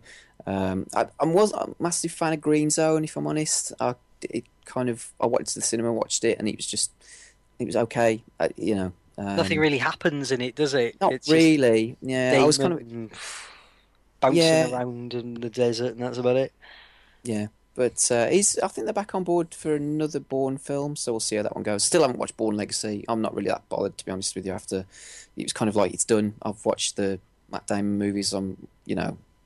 That's it, but yeah. Anyway, that's that's those are my movies. That's I what mean, I've been. The question I've got about Captain Phillips, of because when I watched it, I mean, I love Tom Hanks, Paul Greengrass, everything. I mean, that guy, the skinny guy that's got the AK forty seven, won a fucking Oscar for it. Now, I don't know. I've been a bit picky, but how? Because he, he doesn't really do much in it. He didn't even know what the fuck was happening when he won the, the Oscar. If you watch his acceptance and that, he's like, "Where the fuck am I?" Uh, But I don't know. With that movie, I was like, I really wanted to get into it, but I was thinking when the Navy are following the the little submarine thing at the end they're escaping on, how how valuable is Captain Phillips to the world that they couldn't just blow the fucker up? Did we need Captain Phillips in the world that much? To blow up these fucking terrorist bastards. I mean, if it were me and I had a load of ISIS around me and they said, listen, we've got to blow you up or they're going to go and kill more people, I said, blow us all up. But it's like Tom Hanks is like, no, save me. And they've got like the entire fucking US Navy following around the ocean. Didn't they think, you know, to like try and knock the fucker over so they all drop their guns or something? I just thought I could fight that little skinny guy. If it was me and he put an AK in my face, I'd smack it out of his hand. Yeah, there was that. I mean, you kind of did think that, you know, but yeah, who, If who it was? Gary Busey going, you know, I'm going to take over your ship, I'd be like, holy shit, take the ship. You know, but I don't know. He just scared. It didn't scare me. That guy. I just thought I could fucking hammer him, AK or not. I don't know. Just me, maybe. I would have beaten his ass. Come on, then, Ramrod. Give us, give us some movies you've watched. Well, I'm gonna I'm gonna talk about movies, but I've just had a little I have a little technical issue, Dave, where the plugs come out of the computer, and shit's gonna go south if I don't plug it back in ASAP, mate. Okay then. So hang on a minute. Where's the fucking power pack? Hang on, we're plugged in here. Are you Sorry plugged in? about Are you sw- are you switched on as well It as says plugged in? eleven percent, but hang on, I'm plugged in. The plug's plugged into there. That plug's plugged into Okay. there. There's a little switch next to the plug. You Right, need to hang on, press that as well. Hang on, Did mate. you, did you keep all this in, Dave? Uh, it is. There's no editing these shows. You know that, mate. hang on, there's a plug. Yeah. Oh, Sorry about this, everybody listening, but there's this like could be when Ramrod gets electrocuted. So keep listening. right. Stay there. Stay there. Stay there. You know what he's going to do? Is it? This is an excuse for him to have a piss into the bottle again. Now we've got it. Now the fucking lights come on and everything, man. We're back on. Hello? Hello. Hello? Yeah. You survived. I just heard this little bling tone. I thought, what the fuck's that? What have I pressed? Because I'm not technically minded, you see. I normally just drink beer and masturbate. So I'm the the light is on, so I can only assume we're being charged up. So anyway, movies. Yes. Yeah, we're going to talk about movies. Well, do you know what? This is really weird because I was going to talk a little bit about Jurassic World, about how it was the greatest summer movie. We've covered all that shit. Hmm. And I, I got a couple of films ready to talk about, right? And I watched them, and they were both shit. and I was I was so excited to watch this one in particular. And when I sat down to watch it, I had such high hopes for it, but I was bored to fucking tears. And I'm going to mention it anyway. Yeah, it was tell us by, what- It was by tell us what to Gerard. Johnson, right? And like, there's a movie we watched a while ago, and it was called Tony, and it was an independent British film about a serial killer living on a council estate. Now. He looked like Napoleon Dynamite's brother, really nerdy, and he sits in his flat all day and he watches Steven Seagal movies on video and uh, Schwarzenegger movies on video. Then he kidnaps local hard men and tortures them and murders them. And I don't know if you remember this, Dave. It was really good though. Yes, a I do remember yeah. watching that. Yeah, it was a good Was. film. Yeah. It was a good film, Tony. Anyway, so yeah. that Recommend- kind there's, of yeah, there's one to recommend. anyway. there's a good Tony. recommendation. It's it's out there on DVD. It'd probably be like 50p on Amazon, but it's it's very low key. Very. It reminds me a little bit of Kill List. It's got that sort of kitchen sink style to it. That that's the sort of Mike Leigh horror movie version. But anyway, the, his new film came out called Hyena, which was a. a, a bit more budgeted and Nicolas Winding Refn said it was the future of British crime movies. Now the guy who made Drive says that I'm in but it was I saw the trailer. It was neon lit. It was synth scored, and it was about a bent copper and a group of bent coppers in London going up against the Russian mob sort of thing in their little stomping ground. I was so excited for this film. I saved it, and I got a couple of beers and I put it on. I started watching. It's got a really good cast in it. It's got Peter Fernando um, or Fernandino, I think his name is. He's been in lots of British TV as the lead, and he's kind of like a bent copper. He takes cocaine with his friends, and you've got Neil Maskell out of Kill List and um, Utopia. Stephen Graham's in it from This Is England as kind of like an internal affairs character. Tony Pitts is in it. Now I'm talking about British TV alumni here. Now Tony Pitts probably doesn't ring a bell with anybody, but he's like that. He's that big, muscly, pointy-faced northern guy who was in Johnny Vegas's Who's Ready for Ice Cream, and he's been in. Um, loads of British TV, but he's he's a great actor. He was in the Red Riding trilogy, another great recommendation, British television, which was set around the time of the Yorkshire Ripper, and uh, he played a, a copper in that. And he's a he's a really great actor, and I was so happy to see this homegrown talent making this film, which was boring as fuck. Because it was like, oh god, it was about a hundred minutes long, but it felt like nine hours. You know, like when we watched Only God Forgives, and I Oh, was, God, yeah. I just wanted it to be the best film ever, but nothing happened in it. And this was the same. It was all style and no substance. And I never say that about anything because I normally find some redeeming feature.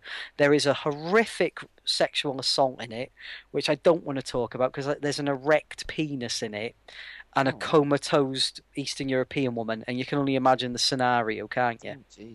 Yeah. and that was very disturbing. But there was also a stabbing scene in it, which was pretty awful as well.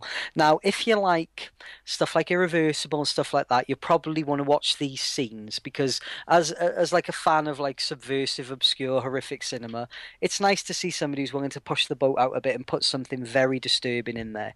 And these are horrific scenes, but in the the whole movie, I didn't give a shit about anybody. Everybody's a bastard.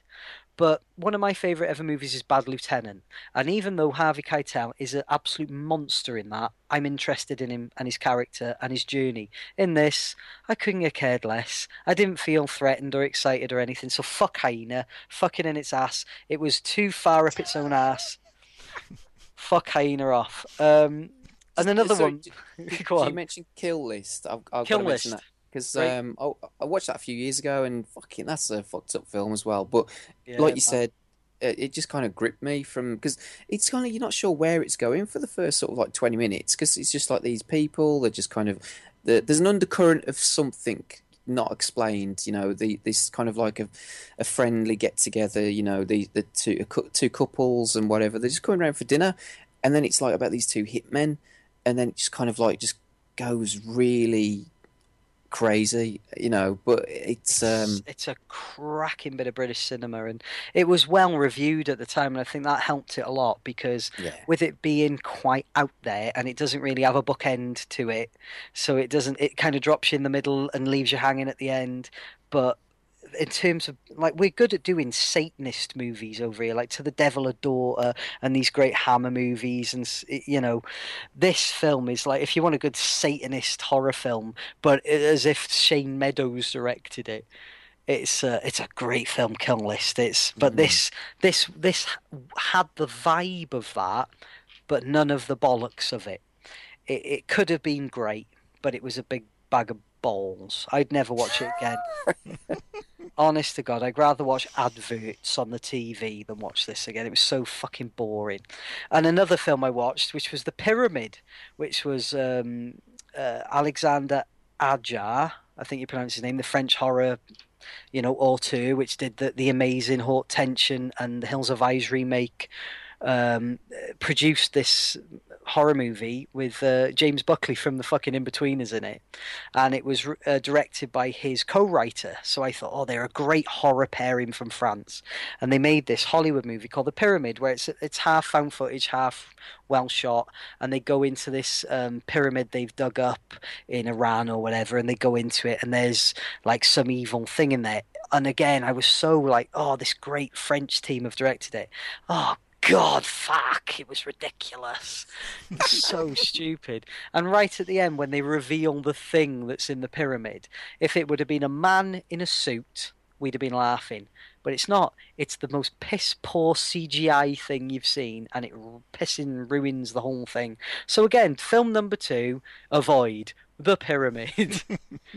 Uh, in other film news, I did sit down, however, last night to watch my Blu-ray of RoboCop. Now, this is the 4K remastered director's cut. Now, I would never normally talk up a remaster of an old movie, but fuck me, does it look amazing! It looks like it was shot yesterday. It's, I mean, everybody knows RoboCop and loves RoboCop, the original RoboCop, that is, and not the bullshit thing that came out last year. But if you if you don't own it on Blu-ray, you've avoided the other release, which was very grainy and horrible. I didn't mind it so much, but this release is absolutely glorious. It's got new special features on it, but it it, it kind of like was watching it for the first time. I've watched it a million times, RoboCop, but what a beautiful thing! It's eight ninety nine in HMV, and it just invest in it because the transfer and the sound on it is incredible. Absolutely blew every other film out the water that I've watched in the last couple of weeks. So I'm going to go RoboCop 4K remastering was was better than the multi-million dollar bollocks that was the pyramid. and it's 30 years old. It's funny when you said though it was like watching it for the first time Mm. because remember um, was it the back end of last year or the start of this year we went round to yours and we watched the Blu-ray of Jaws. Jaws, man. Now Jaws is again without exaggeration it's it's the film that got me into cinema. I watched it at the cinema when it was released and I have watched it into three figures easily. And that night when we watched it at yours on that Blu-ray like you said then, mate, it was like watching it for the first time. It was incredible. The picture on it, it's surprising what a difference, you know, with some movies watching it again with like that really crisp picture is like just watching it with different eyes, isn't it? It's, it's such it's a revelation. Obviously, only like movie geeks can really appreciate it because if you watch the film once, most people think they've seen it. But to watch it in a remastered version, like it, the director intended, and he never had the I don't know, technology maybe I suppose to present it. I mean the blacks on it are so deep and the colour is so vibrant. It's looks incredible. Um, Jaws again, like you said, was it was just mind bendingly like clear and bright and all this. But yeah, man, fucking you can't knock the old. I sound so old now, don't I? But you can't knock these old movies, man. When they No, think- remaster and bring them out, it's like wow. It, it, I mean, it's RoboCop's probably one of all my, my favorite films of all time. It's just, it, it, it's almost timeless. You know, it's just I can watch it over and over again. You know, it never gets boring. You know, even though I know what's coming, I know what's happening. Like you said about Jaws, it's just, ah, it's a, it's an amazing movie. It really is. You know. It's it was awesome. There's good special features on it too as well. They've, they've chucked the whole package out, and it's a snippet that, and you know, like when they've remastered things like the Ghostbusters 4K remastering was it was okay, but this is just it's it's different. You know, it's like when Aliens came out on Blu-ray, it looked different, and it, it's a great thing. I'm so God, I, I I just wish I could afford this 4K TV I've seen in Cuddies. Can anybody borrow me any money? I'm gonna start, do a Kickstarter now. It's 580 quid this telly I want, and it's not much money. Some people could go out and buy it on the weekend just for a laugh, but I work for the NHS. I'm poor, So if anybody wants to donate money to Ramrod's TV fund, um, tweet us. Um, you can send it directly to me if you like, but you know, I'll give you a shout out and a signed photo. I just want. I just need a new tally, man. It's doing my nutting. I really want a new telly. I'm making Zoe's life a misery because I'm going on about I need a telly, and she goes, "You don't need a telly. You've got one." And I'm like, "Yeah, but you don't understand. I need this TV. It'll make our lives better because I'll be happier." You'll stop moaning at it. I'll stop moaning about it. Um, and I've got one other little movie thing to talk about, if I can, Dave. Can I get just because it's sports related as well? Oh, go on then. Yeah, let's have a listen. Um, now, this it's two things I'm going to talk about now. One is a brand new Blu-ray that's just come out, and one is a DVD I've had for a while, but they're both kind of interrelated. Now, the Blu-ray I bought recently is the documentary about Paul Gascoigne, the very famous British footballer. For anybody out there who doesn't know who Paul Gascoigne is, or Gazza, as he's otherwise known, and the counterpart to that is the DVD of the documentary One Night in Turin. Now, have you all ever seen any of these? Heard about them, but I'm not. I've heard they were good, particularly One Night in Turin, but I haven't seen it. Yeah, I've seen One Night in Turin a couple of times, but I've not seen Gascoigne yet. Well, Gascoigne is. It, it's kind of like a. If you imagine, like, like this is England '90s coming out this year. Now, I'm so excited for. There's only that and Star Wars I care about now, and Southpaw, which is coming out this month. But the, South Southpaw looks amazing. Um, but this is England 90s coming out, and it's set around Italia 90. Now, I remember it as the first kind of thing that got me into football. It was, you know, obviously I'm, I live in Wales and Wales, but we're on a border town, so we can get away with supporting England and Wales, you know, whatever. We're not too patriotic. So, anyway, Italia 90 was a big thing. Now, One Night in Turin is the documentary about England's plight up until the point, you know, Gazza sheds his tears and out we go. But as a documentary film, and as a sports documentary, probably one of the best I've ever seen. Um, I, I think it's narrated by Gary Oldman for a start, um, and it, it's literally Bobby Robson's POV as he tries to pick his team and the shit he's getting off the media at the time. But it's it's contrasting against the culture in Britain at the time as well, which why it reminds me of what Shane Meadows is going to do with This Is England, because the music is heavily featured from the time in it, and the uh, the climate of British football, which was pretty shit at the time. Uh, you know, retrospectively, we were a bunch of dickheads going abroad, just totally unreliable, and then they pick Gazza to play for England, and it was quite a controversial choice but this documentary champions him uh, for the great talent he was. Now, if you've never seen it, anybody, I urge you. You know, it's it's vital. This thing, if you like football or sport or, or, or tragic stories, this is a great documentary. On the contrast to that, the Gascoigne documentary, which is literally about Paul Gascoigne himself, I wanted to be grubby and earthy and dig really deep into his horrible nightmare of alcoholism. It touches on it a little bit, but not enough. It does kind of feel like it's a BBC sport produced thing about him and his life. And then when they get to the bit where he kind of declines, he just kind of mentions it briefly and skirts around it. And I was a bit annoyed really because, you know, I I hero worship Paul Gascoigne. I love the tragic you know the Jim Morrison type, the Charles Bukowski type. The, you know, I'm a genius, but I can't help my alcoholism, and it's a shame really that they don't dig deeper into it. But it's very good, uh, and again, if you're a fan of sports or you know football or the man himself, it's a good watch, and it did move me to tears because he does cry a few times in it. And he got me. Oh, I'm, I'm not ashamed to say I cried twice watching it. I did cry twice watching it, but they're two fantastic um, documentaries.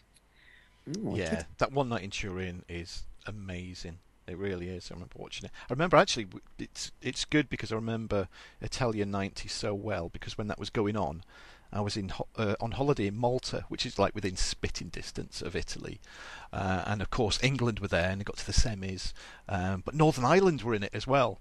So the hotel we're in in Malta, it was full of all these Irish people as well. Now a few of them were taking a short trip across to Italy to watch whenever the games were on. But of course, the others were staying in the hotel and watching the match. You know, whenever Ireland played, uh, and were booing England whenever England played. So the atmosphere watching those games was like I've never experienced before. I mean, the only way obviously you could get better was being at the game, but for watching it on TV in the bar in these hotels with like full of all these like Irish people cheering on and all the England fans there when we're only, you know, not far from where it's happening was just amazing. And um, yeah, it's just like Gazza. It was this. As a football player, it was just incredible, wasn't he? You know, Mhm. you know the stuff that they show. There's just been nobody like him. You know, especially not for England anyway. You know, nobody's No. nobody's come anywhere near him. Yeah, I mean, just watching him in Euro '96 as well. You know, when he scored that amazing goal against Scotland, I think it was, where he just Yeah, uh, it just it's it's it's incredibly sad now. Um, you know, just to see him now, it, you know, he's just just broken. It, it really isn't he? You know, he's and the way that the sort of like the press sort of go after him and everything else. It's it's it's It is sad. I think. Uh, do you know what though? To to say about this documentary, I think he's trying, and I I, I can't ever believe. I know alcoholism well, and I know once you you're in its grasp, it's very hard to get out of it. You know, they relapse, they can't help it, and I think he's tried so hard with this documentary to show that he is on the up. But you can he's so fragile when he's talking and vulnerable, and you can tell that he this is an attempt to show that maybe he's on the mend, but it's quite clear he's not. I mean, I know not to make a joke out of him, but there's a real funny clip doing the rounds on Facebook at the moment where somebody's filmed him on the, on their street and they pass a football to him along the ground, and he tries to trap it and he falls flat on his ass. oh Because no, and it, and it is funny because the caption is uh, one of the greatest footballers ever, and he just literally traps the ball and falls over. But you can only imagine he's that wasted while he's doing this. yeah, You know, he's gonna he's gonna be like Oliver Reed. He's gonna he's gonna die doing what he loves. He's gonna be having a kickabout somewhere in a park with some lads, and he's just gonna drop. And it is tragic because he was such a, a fun guy. You know, can you imagine having him in your team and hanging around with him? What a joy it must have been. You couldn't have slept. You wouldn't have closed your eyes with him around because he's know, an absolute nightmare. But you know what? A, what a what a great character. And the thing is now with the sport as it is, because it's bullshit football. And I'm a, I'm a big Manchester United fan. I'm elated with our signings at the moment. I can't believe it. But we're missing characters like that. We're missing the innocence of somebody who just likes to play football and doesn't do hmm. it for the money. You know. But could they do it now? I mean, when you look back on the antics that him and a load of other players used to get up to, be it on like international duty or with the clubs, and if Mm. you put them in like today with all the social media and you know people tweeting immediately as they've done it, and it's all, like it's literally all over the world. And there'd be everybody berating them, you know. You get all the, the PC brigade going, well, they shouldn't be doing that. And obviously, you'd have the fans going, well, there's nothing wrong with it. They could get away with it more back then, couldn't they? Well, that's it, isn't it? I mean, I suppose if I suppose if you look at us, I mean, we're all responsible people in responsible jobs. But if you followed me around when I'm not in work and put everything I did out there, they wouldn't let me work for the fucking NHS oh, again. I can tell you that for nothing. but that's it, isn't it? You know, he's a human being, and this is a good thing that these documentaries show, especially Gascoigne specifically. He's just a man, and he's weak, and we're all weak as men. We're all fucking weak. We're pathetic. If we went for women, we'd be, you know, sitting with in our own shit with our dick in our hand, and then that's what I'm doing. I mean, my girlfriend Zoe's on holiday for a week, and I'm I'm in my own shit now because I don't know what to do with myself. I wouldn't tell her that. You know, because I'm living like the Wolf of Wall Street this week, as far as I'm concerned. Drinking on my own at home. But yeah, it's it's a shame though. I mean, I, I think the last great thing I I think I saw in football was when Robbie Fowler, um, after all his bullshit in the press about him doing cocaine or his brother doing cocaine or something like that, he snorted the line, the touch line Yeah. when he scored a goal, and it was one of the greatest things I ever saw because he was so raw. And I hated I hate Liverpool even now, but he snorted that line and he was a fucking hero for like thirty seconds to me. I like that shit, but yeah. I mean, get and watch though. If you, I mean, one night in Turin, get down Asda's tomorrow. It's three pound in Asda. Yeah, no excuse now, Chris. Cool. Three pounds. Sounds in good. Asda. Yep, Yeah. sounds good. Well, if you finish, mate, I've, I want to kick off with a Disney double bill related. No, I haven't finished. No, then I have. I've got more to talk about. I've got a lot more to talk about. There's, there's one that will be interesting to both of you two, mate. Trust me. The the first one, big budget one. It was the first. This is the first one that we watched in IMAX at the new cinema in Broughton, um, Tomorrowland, and George Clooney in it. It it's all right. It's nothing special. Um, the storyline's a bit meandering. The effects are a bit questionable at time. Uh, ruined, really, in a way, by uh, you were with me, Ramrod, weren't you? What film was it we were watching? And I shut my eyes at the trailers. And then it comes up. They decide to show five minutes, a five-minute Oh, sequence of Tomorrowland. What film was it? Showed that at the start. Oh no, no, I were you with me, or did you go a different time? No, we went to watch Mad Max Fury Road, and they showed five minutes or six minutes of Tomorrowland, and I was so pissed off that they were doing it because I came to watch vehicular carnage, not Disney bollocks. Even though it was, that six minutes may have been free, but I didn't come to watch that. Why? But, and they've done that with a few films now. It, you know, hopefully this isn't an ongoing thing where they're going to The- go. Here's a six-minute sequence of a film that's coming up. Uh, Yeah, they did it with uh, the new Impossible mission. yeah, Mission the, the motorbike movie. scene. Yeah, On that, it's I, like I know. Well, why do I want to watch that? I don't, I, I, you know what I mean? That's like a big set piece. I want to watch that actually on the fucking film. I don't want to have it seen it already. But it's like exclusive IMAX clip. You know, I guess they want to show off the the actual That's all. screens. They, th- I mean, the majority of the audience are that fucking thick that you've got to. I mean, I've seen the Ant Man trailer that many times. I don't want to see Ant Man now, which isn't true because I'm going to go and see it. It looks incredible, but yeah, IMAX is ringing it fucking out, man. It's like, stop it. Go on, tell us about your fucking Disney then. Well, yeah. So there's, there's that. There, there was Tomorrowland, which I wouldn't, I wouldn't really recommend. I wouldn't. However, one that I would recommend is a little independent film from 2013 called Escape from Tomorrow, um, written and directed by a guy called Randy Moore. Now, this is one of those. Um, a DVD that I spotted in CEX. It's one of I forget it was like 50p or a pound tops, uh, and I saw it and I read the back and I was intrigued by it. I thought, yeah, you know, I'm I'm going to buy this. If, you know, good price point and it sounds really good. And it's like a black comedy. It's a very quirky black comedy, uh, and it's about this guy called Jim, and he's like you know your typical middle-aged man, married, two kids, a boy and a girl. They go on holiday to Disneyland, uh, and while they're there, he spies these two French um, teenage girls, and he gets a bit of a man crush on them. He's go, oh yeah, we'll fancy you, to the point where he starts daydreaming about them and um, coming up with all these fantasies, and then he approaches them. Um, I'm not going to give too much away about it because it is well worth watching. I loved it. It's in black and white, which may or may not put some people off, but it was filmed um, the majority of it like guerrilla style. It's filmed in Disneyland. Disney had no idea that he was making this film. He was Oh, just wow. doing it in secret. So you'll see. I mean, nobody takes any notice because everybody has got a camera now, haven't they? You know, bloody hell, use your smartphone half the time. So they were just filming away. Now there is a few um, green screen shots in it. You know, obviously you had to do a few pickup shots, uh, and it is blatantly green screen. You know, it's there's not a lot of money spent on this, uh, so they sort of stand out. But if you're into like your quirky, zero budget uh, indie movies, I loved it, and it takes some weird turns in it. Like I said, I can't give too much away because shit happens, and you go, "Fucking hell, that was a bit that was a bit weird." But it was one of them that I knew nothing about. I put it on, and I loved it. I'm just gonna look how long is it now. It's not like a very long film either. It's uh, ooh, 90 minutes. There you go, 90 minutes. Um, so it can be had cheap. I'm not sure. It's got to be. I mean, if it's like 50p or a pound in CEX, it's going to be fairly cheap on Amazon as well. So yeah, Escape from Tomorrow, far better than Tomorrowland, and made Wow. made for like less than the catering cost was probably on Tomorrowland. So yeah, I, I was in, I was into that one. Uh, I did watch uh, eventually. I mean, I know you watched it ages ago, Ramrod. I watched American Sniper.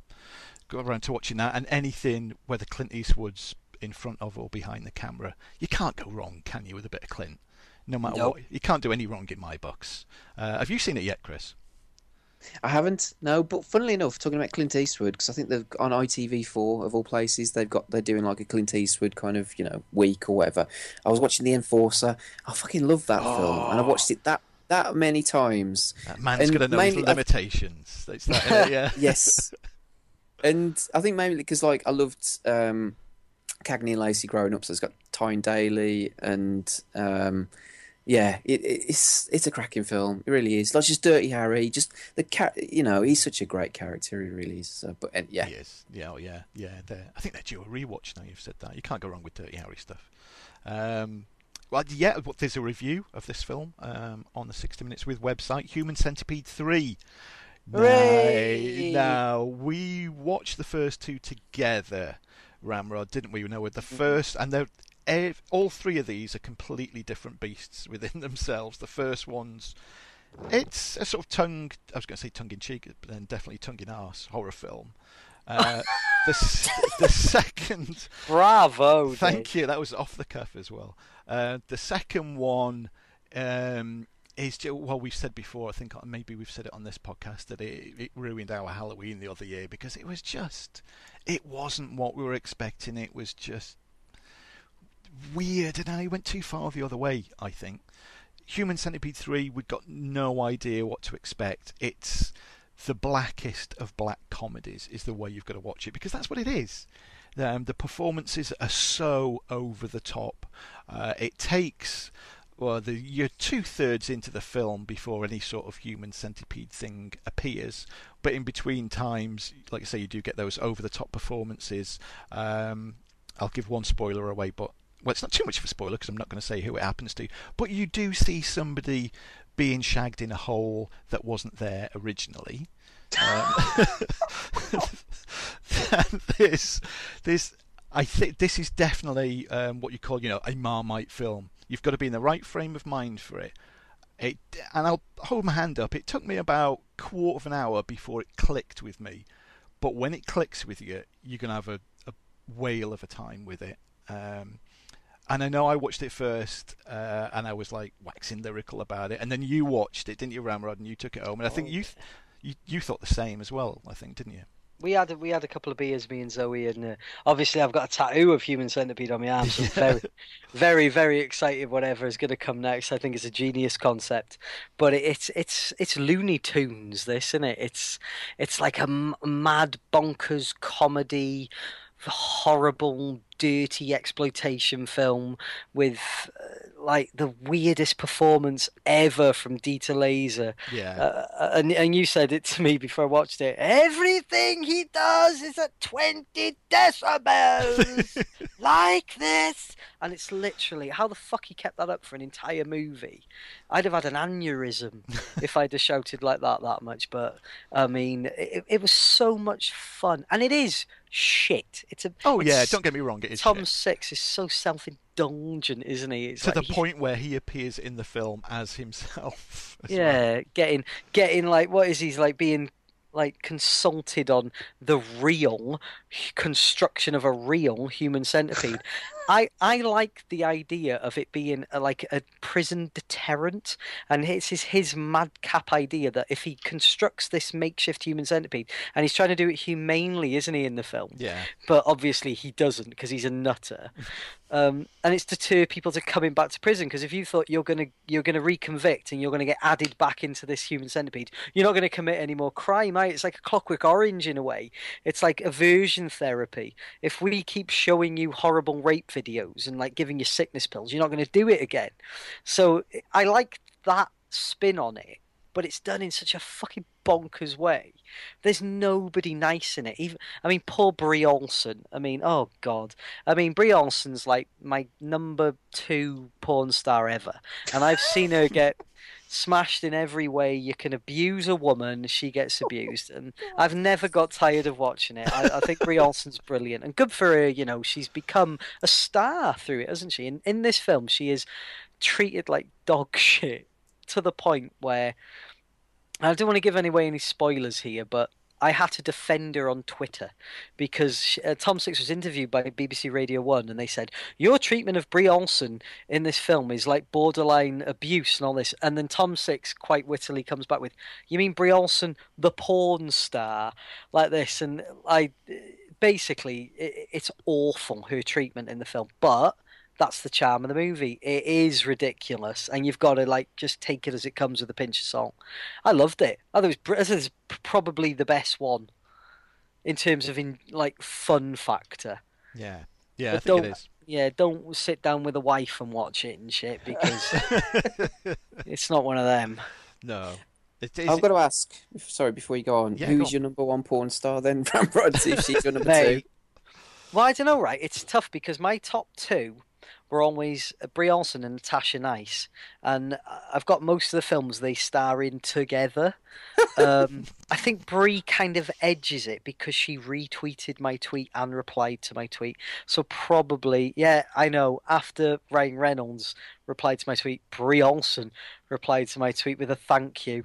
Um, so yeah, probably Bree Olson's kind of Pippin number one, but it depends what mood I'm in because that day it might not be somebody I know or I've ever seen before, but she might just tick the box. And now my missus is away for a week. I can just pick and choose. it's party time. It's poor. It's ex vid party time. yeah, so I'm gonna I'm gonna go with Bree because she's she's made it. She's transcended, you know, abuse by ugly men in America to becoming like she's a hero now because she's in a great horror movie. So good for her. She's a, a horror icon now. She's a scream queen. Hmm. yeah, who knows what she'll be in next? I haven't looked actually. My bed. Sorry, Zoe. I know Zoe's Your gonna listen to this. Your PC. yeah. It's my phone actually. So. All right. I've mastered the art of like. Anyway, I'm not going to go on. know, you're just going to dig yourself a deeper hole there, mate. So, yeah. I'm going to get buried as soon as she's back from Cyprus. There's going to be no. There's going to be no rekindling love affair. It's going to be like I heard what you said about porn. Don't think we don't get the internet out there. Give me your phone. Yeah. Oh be it. God, I'm terrified now. What have I done? it's the be a werewolf, Zoe. Well, I did say another IMAX one went to see um, San Andreas with The Rock, uh, and as much as I sort of derided Mad Max, a few what the hell? That wasn't Sorry, me. it was me. I was just bending the the, the thing up my way. It went That- in my mouth. I, I had visions then.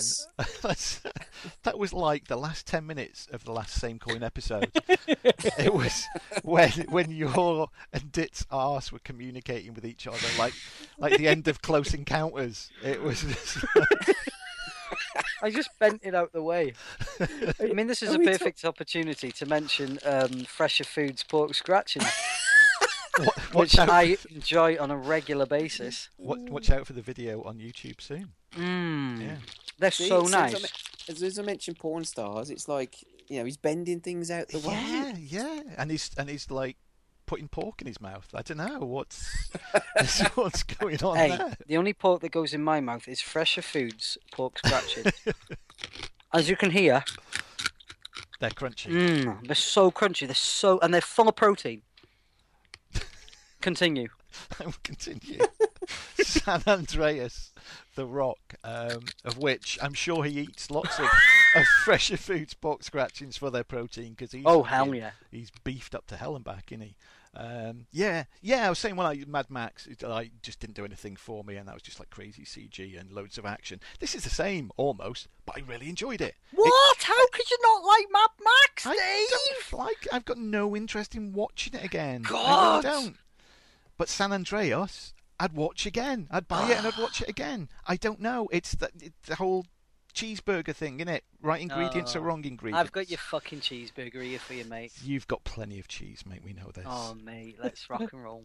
um, quickly again, there's a there's a big review up on the website. Terminator Genisys. Uh, I enjoyed it. It split people down the middle again. Uh, could mess with your head regarding timelines and It made my stuff. head hurt. But come on, it's Arnie. It's all about Arnie. Even though some of the jokes are a bit overplayed, the smile ones just Mm. outstays its welcome for starters.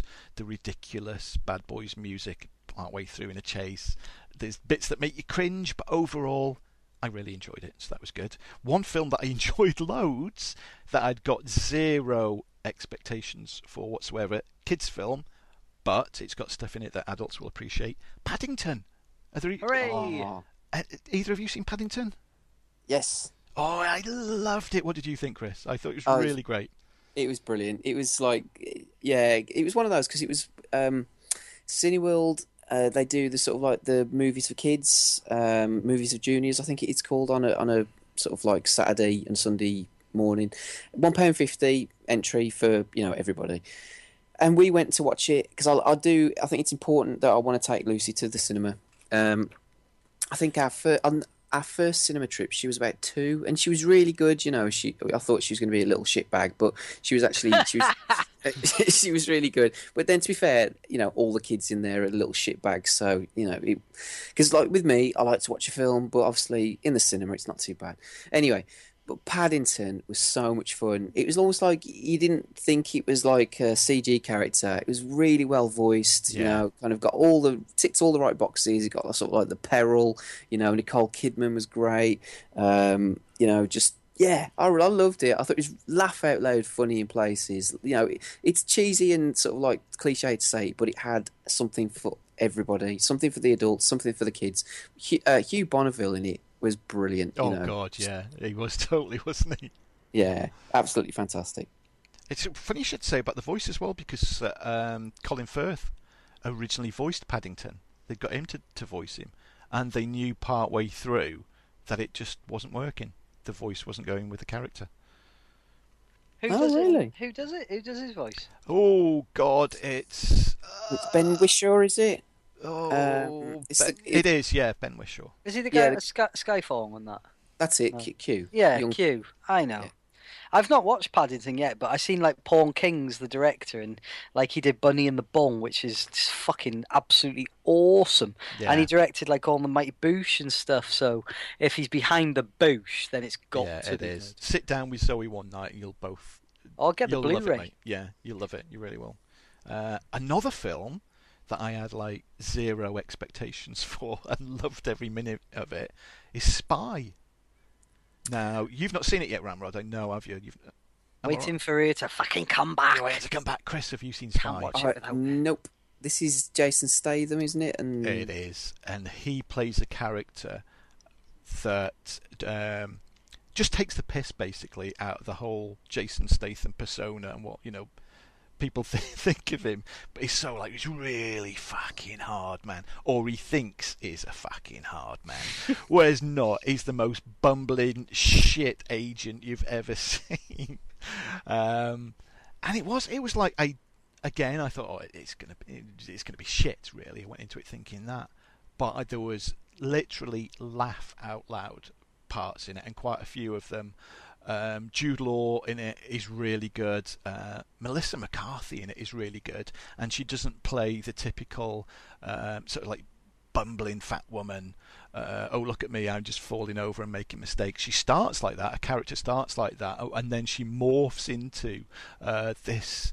It's it's like um, oh god, I can't think of a good example. The thingy. Oh, I I can't even think of a fucking name now. Your old fucking brains let you down Again, I can only David. think of, I can only think of one thing at a time. Um, I, I know what you need. You need a fresher foods pork scratching to help that you remember. was Oh, interestingly enough, I've got a bag of them right here, and I'm enjoying them. Mmm, as we speak. the film that Angelina Jolie was in. The, the, when she plays the spy who's kicking ass. Salt. Yes, she turns into a character like that, but believably like that as well. And not as hot. but but I thought it was really good. Uh, again, whether it's you know you do sometimes go into movies don't you with like low expectations, so sometimes the only way you can they can go is up. But it, it didn't disappoint. I would recommend it definitely. I think you'll get something out of it if you watch it. I also loved. Um, now I'm not sure Ramrod if you're going to correct me on this or not, but I seem to recall you weren't too impressed with this. Although I could be wrong, and please like correct me if I am wrong. Chappie. Well, I'll be honest with you. I talked to Die Antwoord back, back, back in like the first few episodes. Yeah, you did. and I was very much looking forward to seeing them on the big screen. Now, I did enjoy Chappie a lot, but Neill Blomkamp is capable of so much more, and it almost felt like he was on autopilot. It's a very good film, but it smacks a RoboCop, massively of District Nine. I was entertained; it was very entertaining, um, but I wasn't. I preferred Elysium. Everybody like hated on Elysium as it being mediocre. I thought it was fucking awesome. Chappie's very good, but if you don't know who Die Antwoord are, you're just going to see these two people and go, they're really shit actors. And what the fuck is the point in it? It's a, it's, it's basically his love letter to his hometown because I think imminently he's not going to be there anymore. Yeah. He's going to be in Hollywood, and this was probably maybe his last hurrah for South African culture and everything he's grown up around. And he's a big Die Antwoord fan. Um, I got it it was kind of him leaving because you know he's doing Alien now. Yeah. We're not going to see another film like this. Um, but for Hugh Jackman's bad guy, we'll get that fucker watched because he's a bastard in it. He is a bastard in it, and I've I found as well that like Neill Blomkamp's films have the best CG effects in them. And Stunning. again, and he always puts the effect. They're always like, obviously, you know, it's South Africa. You're out in the bright sunlight. Mm. There's no hiding anywhere, is there? Uh, and the robot chappie just looks. I think I'm watching it, going, yeah, I know this is CG, but it looks fucking real. It looks Yeah. like it's a real robot walking around, and um, the vocal performance from Sharlto Copley in it is just like amazing. He adds so much uh, like character and emotion to, to the character of Chappie that you really care for him. I was there going like, you feel really sorry because shit happens to him, uh, and you go, and you're fucking feeling so sorry for him. And I loved it. And it, like I say, you know, I agree with you, mate, with Elysium. I think that's very underrated. Um, but like Neill Blomkamp's done no wrong for me so far. Everyone that he's done has been a winner. Mm. Yeah. So looking, you know, can you can imagine him making an Alien film. It's going to be That- mint, mate. oh god, that's going to be so good. Um, finally, the last film, and I said, you know, I went to the cinema with my son and we watched um, Jurassic World. We did a double bill. We watched uh, Jurassic World was the second one that we watched, but before that we watched Ted Two. Uh, now I, I did laugh. it's, I I read reviews like stuff comes up on Twitter that you, that you can't avoid. I hadn't seen any trailers again for it, so I hadn't got no idea what was going to be up on the screen. But I'd read so many mixed reviews. People saying, "Oh, it's a bag of shit," other people saying it's good. I loved it. I loved it. Again, laugh out loud places in it. There's some running jokes that go all the way through. Again, no spoilers. Can't really say too much about it apart from the fact that I I laughed a lot, and you know that's what you want from a comedy. So I would recommend Ted 2 as well. I think you you were too, weren't you, Ramrod? Because I know you went to Oh, watch it. mate, we, we, me and Zoe went to watch it a couple of nights ago, and fucking, it, it's Patrick Warburton. I think he needs his own movie very soon, because if nobody's ever seen like Rules, I think it's Rules of en- Attraction, Rules of Engagement, the TV show he's on an E4 with David Spade, and he was the Tick. The Tick is a great series. Nobody's ever seen the Tick. Get the fucking Tick. It's amazing. But he he's got a line at the beginning of the movie, and um, he he turns up with his new black boyfriend, and he's a lot older than him. And he and he says to Mark Wahlberg and Ted, he goes, "Hey, uh, this is my new boyfriend," and and he go, "Oh, hey, nice to meet you." And he goes, uh, "Yeah, he's a gourmet chef. He really knows how to toss a salad." And that, that was it. I was just, I was done. I was pissing myself constantly. Zoe literally lost her entire makeup.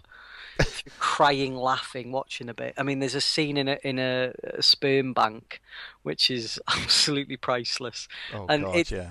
Yeah, I mean it's a little bit too long. I felt, you know, he. I think MacFarlane's got a bit carried away because he's kind of had free reign to do anything in this one, but it's it's as funny as the first one. Don't miss Ted two if you like real funny shit. Yeah, it was good. And I love um, Ted's double-barreled surname as well. oh yeah, don't reveal it. I'm not going to reveal it. Don't That's how- reveal it. I just you find out because I mean the the whole sort of premise of the story is that like Ted is deemed property and not a person. So his marriage from the first film is like annulled. So it's his fight basically to be recognised as a person. So that leads to all sorts of shit going on. And yeah, he, he adopts this double-barreled surname, which is just a classic. It's brilliant. it is. So yeah, again, another recommendation. Ted too. Good. Yeah. Uh, so yeah, that's that's my movie chat done. So uh, Chris, over to you, my friend. Oh, are we doing video games? Yeah, you want to do games? Go to games, mate. Um, well, I guess you're going to talk about it in a bit more detail than myself because I've only played about oh, 12, 14 hours of this, what, 200 hour plus epic. um, and I think you've got up to 60 hours. Uh, it's The Witcher 3.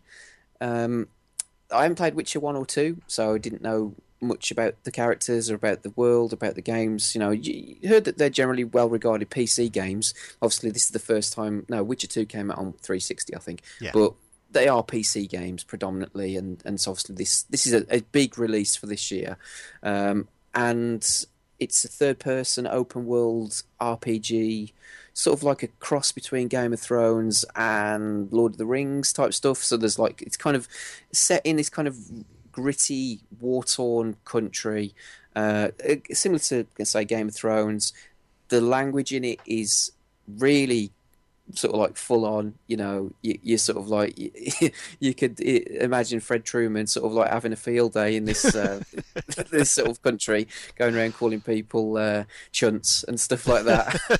um, and it's just like.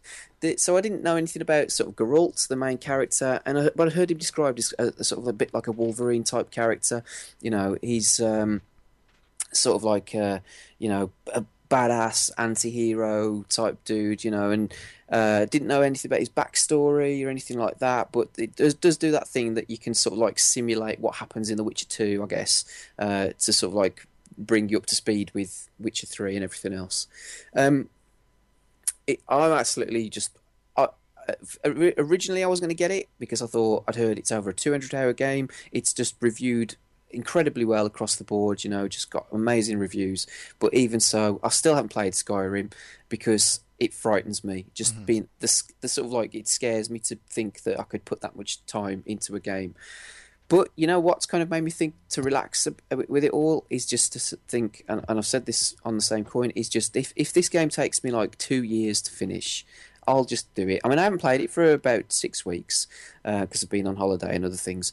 Um, but I know that I'll come back to it and I'll just kind of pick up where I left off. You know, the, the, the, the a lot of the uh, it reminds me a lot of Red Dead Redemption, you know, which I know you loved.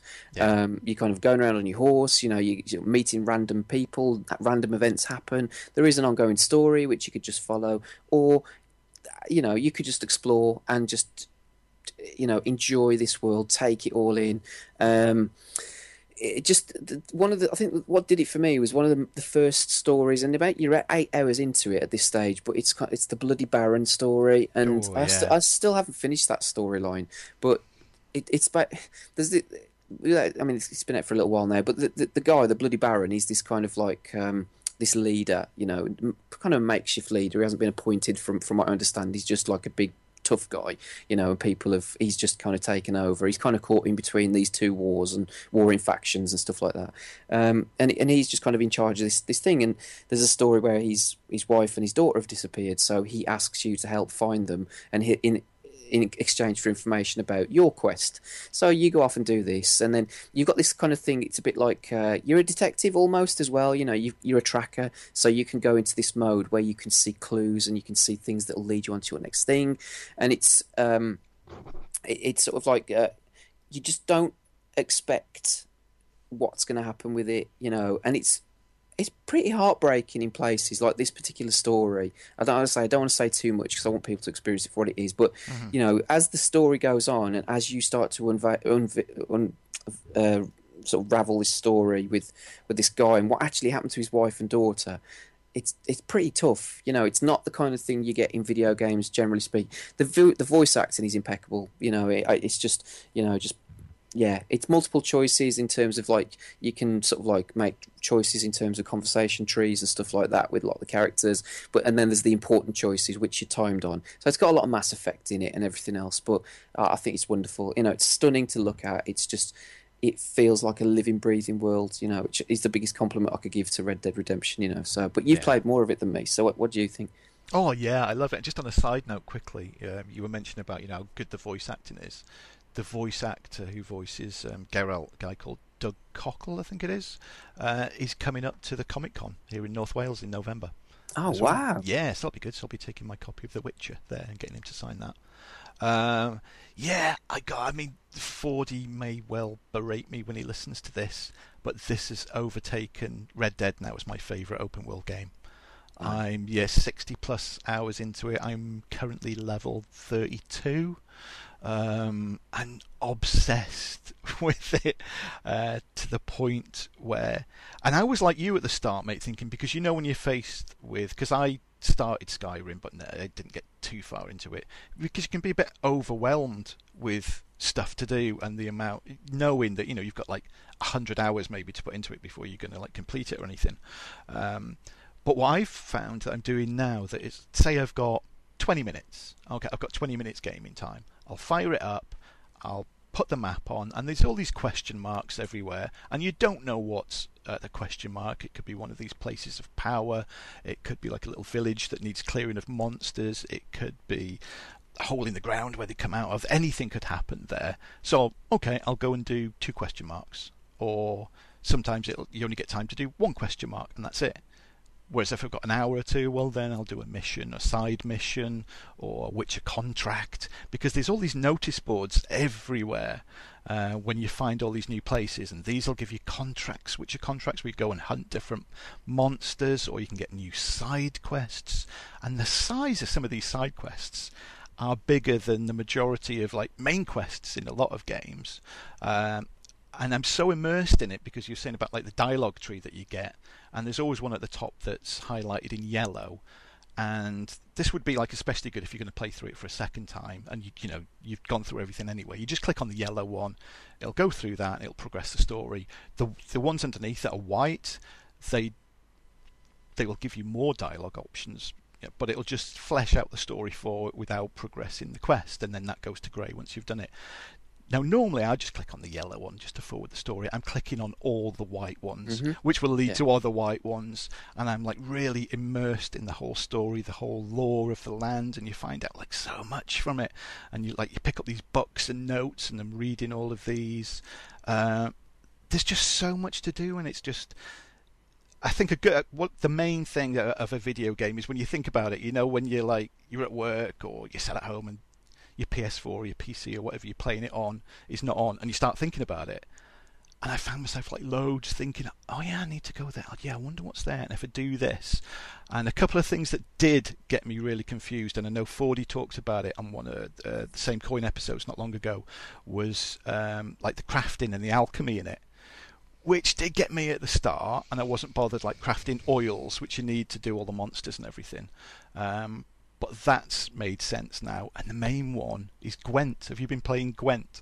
Yeah, this is the card game, which Yeah. it baffles me. I, I'm not particular. I'm not a very good card player anyway in any kind of card games, you know, apart from Rummy. But um, it's sort of like you know, I get a bit lost with it all. Or Top Trumps. I love Top Trumps. Oh god, you can't that- go wrong that- with Top One. That's to the, the extent of my card playing, you know, expertise. so I was the same. I was totally lost. I'd not a clue, so I just ignored Gwent, and then I thought, no, I'm going to find out what you do. And there's a great. I mean, there's a lot of videos like tutorials on uh, YouTube that you can watch, but there's one I would recommend that everybody watches. I'll put a link to it on the podcast notes. And I think it's um, by I think it's an Xbox One tutorial, and it's this girl that does it, and it's like 14 minutes long. And I watched that 14 minutes later everything made sense as far as Gwent was concerned. So now I've found myself playing it and all like the nuances of the game, and I'm collecting all the cards, and it's like that's a whole game in itself. So yeah, it's, there's just so much to do, so much to do. it and, and CD Projekt Red, the people who've made this uh, game, you know, they've done it the right way. In I mean, there is a season pass, but there's a lot of free DLC that they've been introducing. Um, you know, there's th- there's lots of stuff that they've put in there, which you know, a lot of people wouldn't do. You know, they'd kind of nickel and dime you, but uh, they, they they're doing it the right way, and I'm pleased that they've had one of the biggest selling games of the year because they deserve it. You know. Um, it's it's a cracking game, really is. And they do support it well as well. I know when I, I bought the game, I did stump up for the. I think there's two big lots of DLC coming with like 20 and 30 hour um, quests coming in. But then the, aren't they also releasing like drip feeding different missions as well and supporting it that way? And it's had was it five patches as well already, addressing Yeah. stuff, and another one incoming soon. Yeah, it's it's it's awesome. It really is massive achievement. I'm so pleased. I, I actually talking right now. I want to go back and play it. So Yeah, definitely recommend that easily.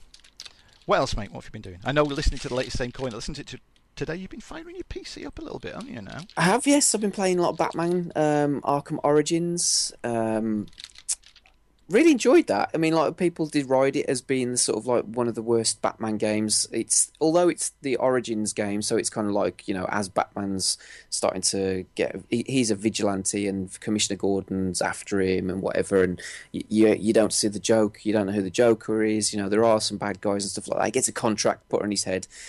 And it gets derided, even though it's the third. It's so it's the third one in the series. So you got uh, Asylum, then City, then Origins, and now obviously Knights come out, um, which I'm playing playing as well, which is is good.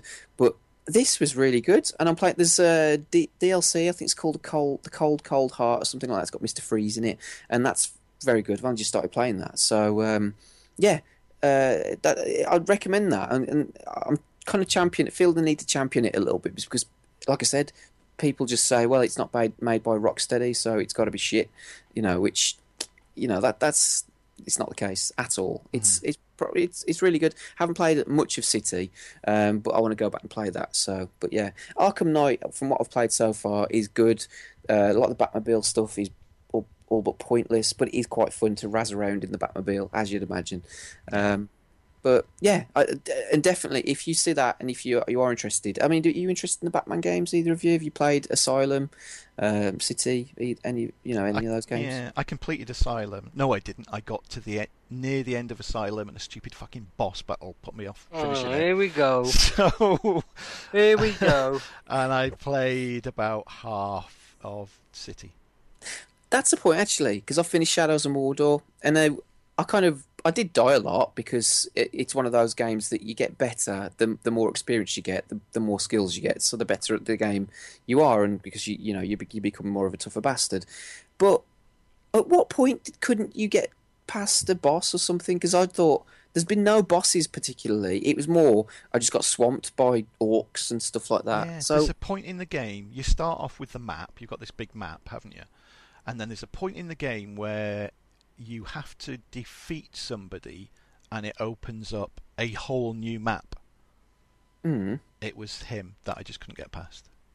okay. I bet it was piss easy, wasn't it, Chris? It was piss easy. That's I was like, what the fuck? This isn't hard.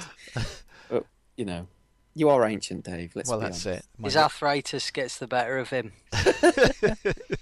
Can't press the buttons quick enough. No, that's it. Failing eyesight and everything. Slow Yeah. reactions. Oh, it's Oh, alright, mate. It's alright, mate. You'll be alright, Dave. Yeah, Cod liver oil. That's supposed to be good for your, Yeah. your joints. yeah. I'll liven you up a bit, mate. Hmm. Oh. How's that Polish beer been treating you tonight? It's ve- it was very nice. I finished it. You've been very chatty. well, fucking video. I'm gonna. I'm gonna talk about video games. How, how about that? Go that on then. shock- that shocked you, didn't it? Bloody And hell. guess what? It's a fucking moan about one, and it's not a boss battle because we didn't even get to a fucking boss because we spent half our lives spinning around in bastard circles wondering what the fucking point was. And I'm talking about Lego Jurassic World. And after watching that film twice in the cinema, I was never more excited than to pick up a second-hand copy in CEX, take it home for me and my good lady to put it on two players, and we were very, very excited when you've got all the, you know, the uh, speech from the movie, the music from the movie, and the madcap Lego humor going on in the background, and it starts off with Jurassic Park where they're loading the Raptor in, and you're Robert Muldoon and a little worker, and you're working together, and it's like, oh, this is really exciting, and then you get the choice you get flown in on helicopter and you land on the helipad and you can go to your right and go to Jurassic Park or to your left and go to Jurassic World. Now, I assume they're both open and you can go wherever you want. So we thought, well, we'll start off going to Jurassic Park and do it in sequence of the movies. Well, we played it for a couple of hours and I'll be honest, I've sold the fucking thing because how the hell this is a kids' game is beyond me. Because it was so fucking frustratingly weird. I didn't know what the hell I was supposed to be doing. I like a linear sort of. Uh, unless it's a role playing game like Red Dead or GTA where you know you can do other things. If this is a kids game, then I can imagine kids having mental breakdowns playing it because there's it gives you no idea of what to do next. I need to be shown when I play Call of Duty or when I play Devil May Cry, any any of these games we talked about. You shoot the thing, you move on. You can see where you've got to go next. With this, all we were doing were running around Jurassic Park, smashing plants apart, which are made of Lego, and collecting the little coin things that drop, and then doing it again and again and again and again until God knows what the fuck was going on. We saw one dinosaur and we could control it. Mm-hmm. It was a Triceratops, which is a good dinosaur, but it's not the dinosaur you want to play as. And there's, oh, I just fucking, I lost my temper with it, and I took it and I've sold it. I've took it, I've sold it. I don't know, honest to God, there's probably a couple of like nine year old kids listening to this now going, You're just a bellend then, Yeah. aren't you? Because you didn't try hard enough. You've played Lego games before, though, haven't you? I- I've played the Indiana Jones one, and it does push you forward. You know, it's like I like a Smash TV way of playing things. I want to complete that screen and move on to the next one. I need somebody to tell me what to do. I can't be asked looking for something to do because I will get bored and go on a killing spree. So in Jurassic Park, you can't go on a killing spree because it's Lego. So I mean, I did get to play as Ian Malcolm, which you know, what video games you get to be Jeff Goldblum in? You don't, do you? Ever. No, I'm thinking of Mega Drive games, Master System games. You've never been able to be Jeff Goldblum, but you do get to be him in this, which was great for two seconds. And then I realised I don't know what to do next. To get to this bit, you need a character you haven't even unlocked yet. So you're going to have to unlock it, then go back a hundred years and unlock that coin. Oh, I thought, fuck off, Lego. You know, I didn't even get to be Chris Pratt. I gave up. I know Zoe's going to come back off holiday and go, I can't believe you fucking sold it. But I needed the money, babe. I needed the money for beer. Honest to God, somewhere out there in Lego Jurassic Park world is a gr- is a great game, probably a great game, but I haven't got that sort of time. I'm dying slowly, one minute at a time here. I need to live my life, and I don't want to spend it running around Jurassic Park looking for a leaf, which is made of Lego. Fuck off. So there's my there's my video game talk this month. I've gone literally back to Angry Birds and FIFA. Nice. Can't go wrong with them. Well, you can't go wrong, and they don't let you down. They don't make you think. I don't want to think. Stop making me think. I have to think all day in work. I want to shoot ISIS, or I want to murder a prostitute and get my money back. I want to score the winning goal. I don't want to think. And Lego, damn you. You know, it's a kid's game. You've made me feel thick for not getting it, you know. Uh, there's nothing really I fancy playing at the moment until fucking Battlefront comes out, and I'm going to get my dick out when that comes out because it looks amazing. Certainly does. I mean, E3 was full of beautiful things, but nothing more so beautiful as when Darth Vader turned up on Hoth, and then Luke turns up, and you have a little scrap. That'll do me. Yeah, it did look very good because that's the first time we've seen some actual gameplay footage, and it, it looked mint. It did look really, Yeah, really it was Yeah. bob on, wasn't it? You know, I mean, maybe one day I'll have a PS4 and I can join in your conversations. Witcher sounds amazing. I know me. I know my sister Jen's been playing it with Martin as well, and they're absolutely like engulfed by it. Their entire life is Witcher, and it looks amazing. And the great thing is, the main guy's Welsh. What more do you need? Yeah, there's quite a few Welsh characters in it. Is there any sheep shagging? Uh, there's there's a lot of shagging in it. Is one of them called Taff? Taffy John. yes, you walk into it. You walk into a bar somewhere, and Taffy John's playing darts. That would just Like, be. would he's be playing uh, table billiards or whatever it's called. Yeah, and you got Fred Trueman like down in another pint in there. That could that would be good DLC that they should do, like an indoor league DLC for Witcher Three. That'd just be ideal. I thought there was going to be some goat shagging at one point, and I'm I'm being serious because this goat. You have to go and find this goat for this this weird sort of like guy in a cabin, and he's describing how much he loves this goat, and he'll help you, but you've got to find his lost goat. Then you've got to lead the goat back to his cabin. Oh God, yeah, yeah, I'm not making that up, but uh, yeah. yeah. I was just pissed off. I lost my out on my chance to have like a three way. I I fucked it up. I mean, I shouldn't complain. I've had four shags in the game already, but th- there, was Fuck a, there was a chance. than of- real life, there, was, there was a chance of some three-way action, and I just fucked it up with the dialogue choices. So. Are you serious? I'm serious, yeah, You can have a threesome yeah, by, yeah, based on what you choose to say in the game. yeah. I fucked a woman on a you fuck it up? unicorn in it. It's like amazing. What? Yeah, it's great. You need to go online, mate, and look for a cheat and sort that shit out because that's the closest thing you're ever going to get to a three-way now, mate. I'm not being funny, mate. Are you joking? You can have a threesome in it. Yeah, you can. Does yeah. it show the shagging and stuff? Yeah, yeah, yeah. Naked, titties, boobs, What? ass, everything. Oh my full, full frontal, mate. It's all on. We've come such a long way since Chuck. There's no, there's no Geralt Widge though. You don't see that. Oh. it'd be it'd be too fucking awesome if it's a big Welsh witch. It'd be like his third sword that he'd got the Oh. choice. He'd, he'd have a choice of steel, silver, or meat to pick from. His, Is that what the game's like, is weapons. it? Yeah, You have to select it and all that. Yeah. You can imagine. But it is. I mean, a lot of the, the I mean, uh, you know, it's a video game, so I don't tend to get sort of excited about female characters. but fucking hell, this the, the women in this, I, I was like, um, there's Yennefer uh, at the start. Fucking hell, she's hot. Yeah. She, seriously, she's hot. Oh. And and this is the thing. No, this is at the start of the game, so he's kind of like uh, he's kind of dreaming a little bit about it, and this is the tutorial, so it's not really spoiling anything. But he's kind of he's getting out the bath, um, and so I think you see his arse and stuff like that. But Yeah, anyway, she, so he, like she's saying, right, you got to go out and train, um, you know, you sort of stepdaughters type thing, and he's like, yeah, but I'd rather stay here and fuck you. And it's like that's the kind of conversation he's having, you know. And this this is games I only just started. I'm thinking this is the best game ever Oh. you know because this is she's like hot she's like sort of like there naked sitting there brushing her hair and he's just got out of the bath and he's a bit horny as you'd imagine and he's like no no i don't want to go outside and work i want to have a shag and he's like Love it. yeah it's awesome Although it doesn't go down, the, it could have gone down the, um, you know, the old like Daley Thompson de- decathlete route, and you've got to like really like pound the button, Waggle. waggle like fuck. But the, yeah, it doesn't go that far.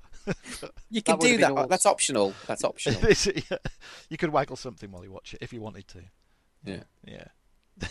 You dirty young bastards, a pair of you. I bet when everybody goes out, you dig out your own copy of Dead or Alive Beach Volleyball, don't you?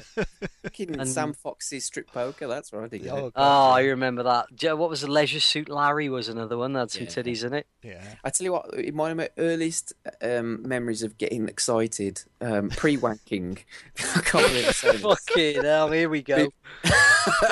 was um, Barbarian on um, the Spectrum. Yeah. The cover of that because it had Maria Whittaker in a, an amazing bikini and Wolf from Gladiator before he was Wolf from Gladiators, um, and and she was just there, sort of like he was standing there with his sword in his hand and uh, it, it actually a real sword, and sort of like she was there, sort of like holding onto his leg, sort of like you know, in this bikini. Oh, Maria Whittaker.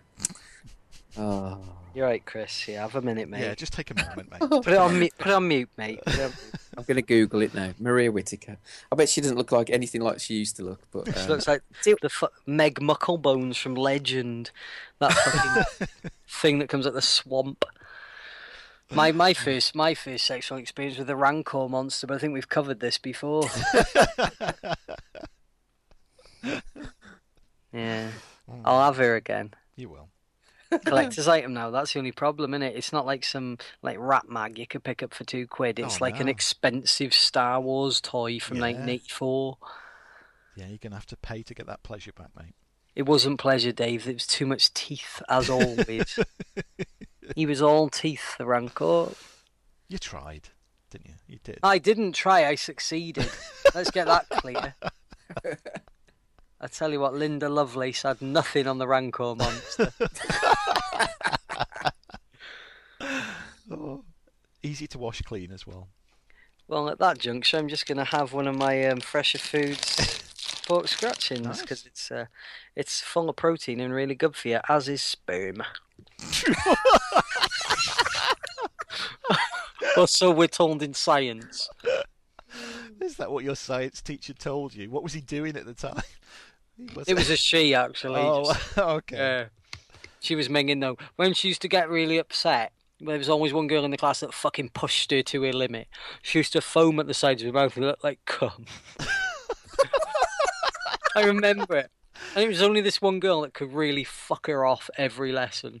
She Were all pushed her you and pushed- lads like trying every lesson trying to get this girl to wind the teacher up then, just so the teacher would do that? She had cum mouth, yeah. she was minging though. You know, if it was like our maths teacher who was really hot, it would have been a different story. But she wouldn't have got exasperated because she was cool and young. The things you think about. I know. You know what I mean? Yeah, You go you go from video games to cum mouth of your teacher in one easy step. It's pretty good going. Uh, you know, I mean, if you can have, Witcher. yeah. The Witcher. Oh, here's to The Witcher because I've heard so many great things about it. Honest to God, if I had a PS4 and no job, then I would play The Witcher. You'd have to. You're gonna have to. Y- See, I just at at this time in my life, I'm 39 years old now. Obviously, I do get the time to play video games, but just imagine being sort of like 14, 13, 14 Oh, years God, old. Yeah. Imagine having all the time in the world just to play these games. Fucking, it'd be amazing, wouldn't it? You know, Yeah. But he would be.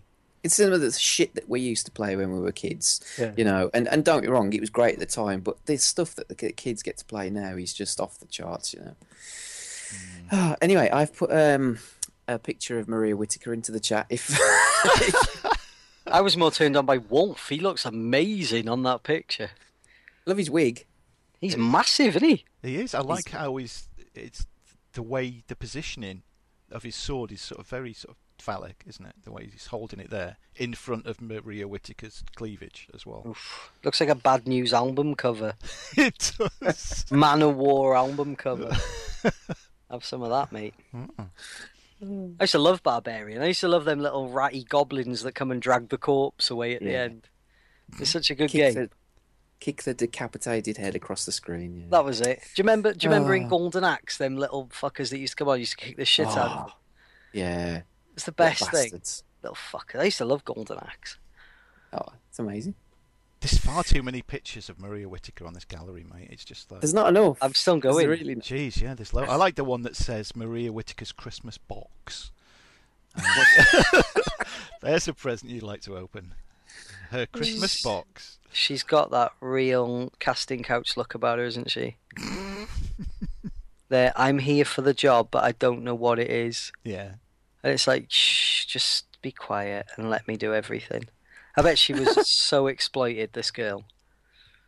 Well, quite clearly she was looking at these pictures. that picture's good. That the one that looks like Simon Cowell with the big broadsword as well. The black and white picture, and the one before it with the massive dead monster on the floor. Anybody who's like Google Barbarian 2 and look at the big monster and he's got an axe and she's got a sword. Oh, why have I not why have I never seen these? Oh yeah, there's the Christmas one. Oh, a tennis one. Hmm? She's got massive tits. Oh yeah.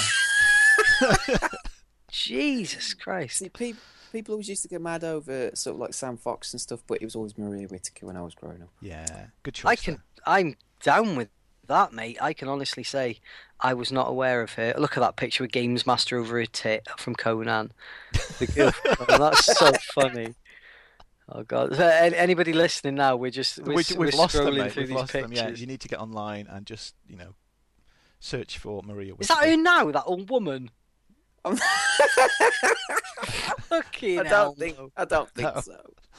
no. Oh, there she is now. Oh, she's minging. Anyway, that's enough of that. Yeah. Anyway, Chris, any other video video games? Uh, none come. None come. You're still scrolling through the gallery, He's aren't doing you? German now. None come. No, nine. Nine. Oh, none spring to mind. I've, I've got a couple of quick ones to run through. Um, I want to. You talked about this on the same coin a few episodes back, Chris, and from the sounds of it, it was one that I think you might have given up on. It was a free uh, PS Plus game, uh, Race the Sun. Oh yes. Yeah. Yeah. Now, the stuff you said about it, I totally agreed with you, but I stuck with it. It's one of those that if you stick with it and you spend like sort of the experience point stuff and you can add all the upgrades and add double jumps and all this other stuff, it really opens up the game. And I've got to level 20 at the moment on it. And it's, I think if you get over that sort of 30 minute hump of it, it adds so much that the game really opens up. So I'd recommend that you go back to that, mate, and give it another go. Okay. Um, for anybody listening, it's it's like a passive version of Space Harrier, really, isn't it? You're flying into the screen, very primitive graphics, but there's no shooting going on. You just have to avoid everything that's flying towards the screen. Yeah. Yeah. Dodging stuff. I think he's one of those where I was because I'm just stockpiling all these PlayStation Plus games, and it's just they're on my hard drive. I thought I'll give them 20 minutes, and if they grab me, I'll keep them. If not, I'll get rid. And it, it didn't, but I think I can see where it was going. But I, I just thought I'm probably not going to put much more time into this one. So It is a good one. And the latest uh, PS Plus game, I want to put more time into it. Rocket League, which is Ramrod. We've got to play this because I'm right in saying you can play co-op, can't you? I think so. I think there's four play up to four play. Yeah, I've heard yeah. really good things about. I've downloaded it earlier on. Yeah. So we'll definitely play this. I had, I've had like two or three goes on it. Really enjoy it, but for some reason, and I don't know if it's just my like PS4 or anybody else is having the same problem. Fucking hell! It, the, the fan sounds like an aircraft taking off every Mm. time that I play it. So I've stopped playing it now and hope like there's a patch that might sort it out. So that like put me off playing anymore. But it is really good the stuff that I've seen. Um, and then the last two, even though I'm on a Mac, I took advantage of the Steam summer sale that was on, uh, which is a while ago. Shows how long since we recorded. And I think it was a quid. I bought Q*bert. You know the old Q*bert games. It's like Oh, yeah. rebooted. Yeah, it's got the old version on it, uh, which is a lot harder th- than I remember it being, and it's got like this rebooted one. But the the weird thing is, even though it's like I don't know, it's like 30 years ago Q*bert was out, something like that. I still remember the pattern of how to go to do it all in one go, and keep going through it. So that was all right. And the final one, which I'm having a ball with, and I'm really late to the party, and you must have played it, Chris. Goat Simulator. no, I haven't. Haven't I've you? heard loads. Of, I've heard loads of things. It's just mental, but I haven't played it, It yet. is mental. I've like my son has been playing it for ages, and again, this was in the sale. It was like about two pounds something, so I picked it up. Uh, you basically you walk around. It's like a third-person open world, but you're a goat. Uh, physics in it are ridiculous. You get people walking around who just collapse.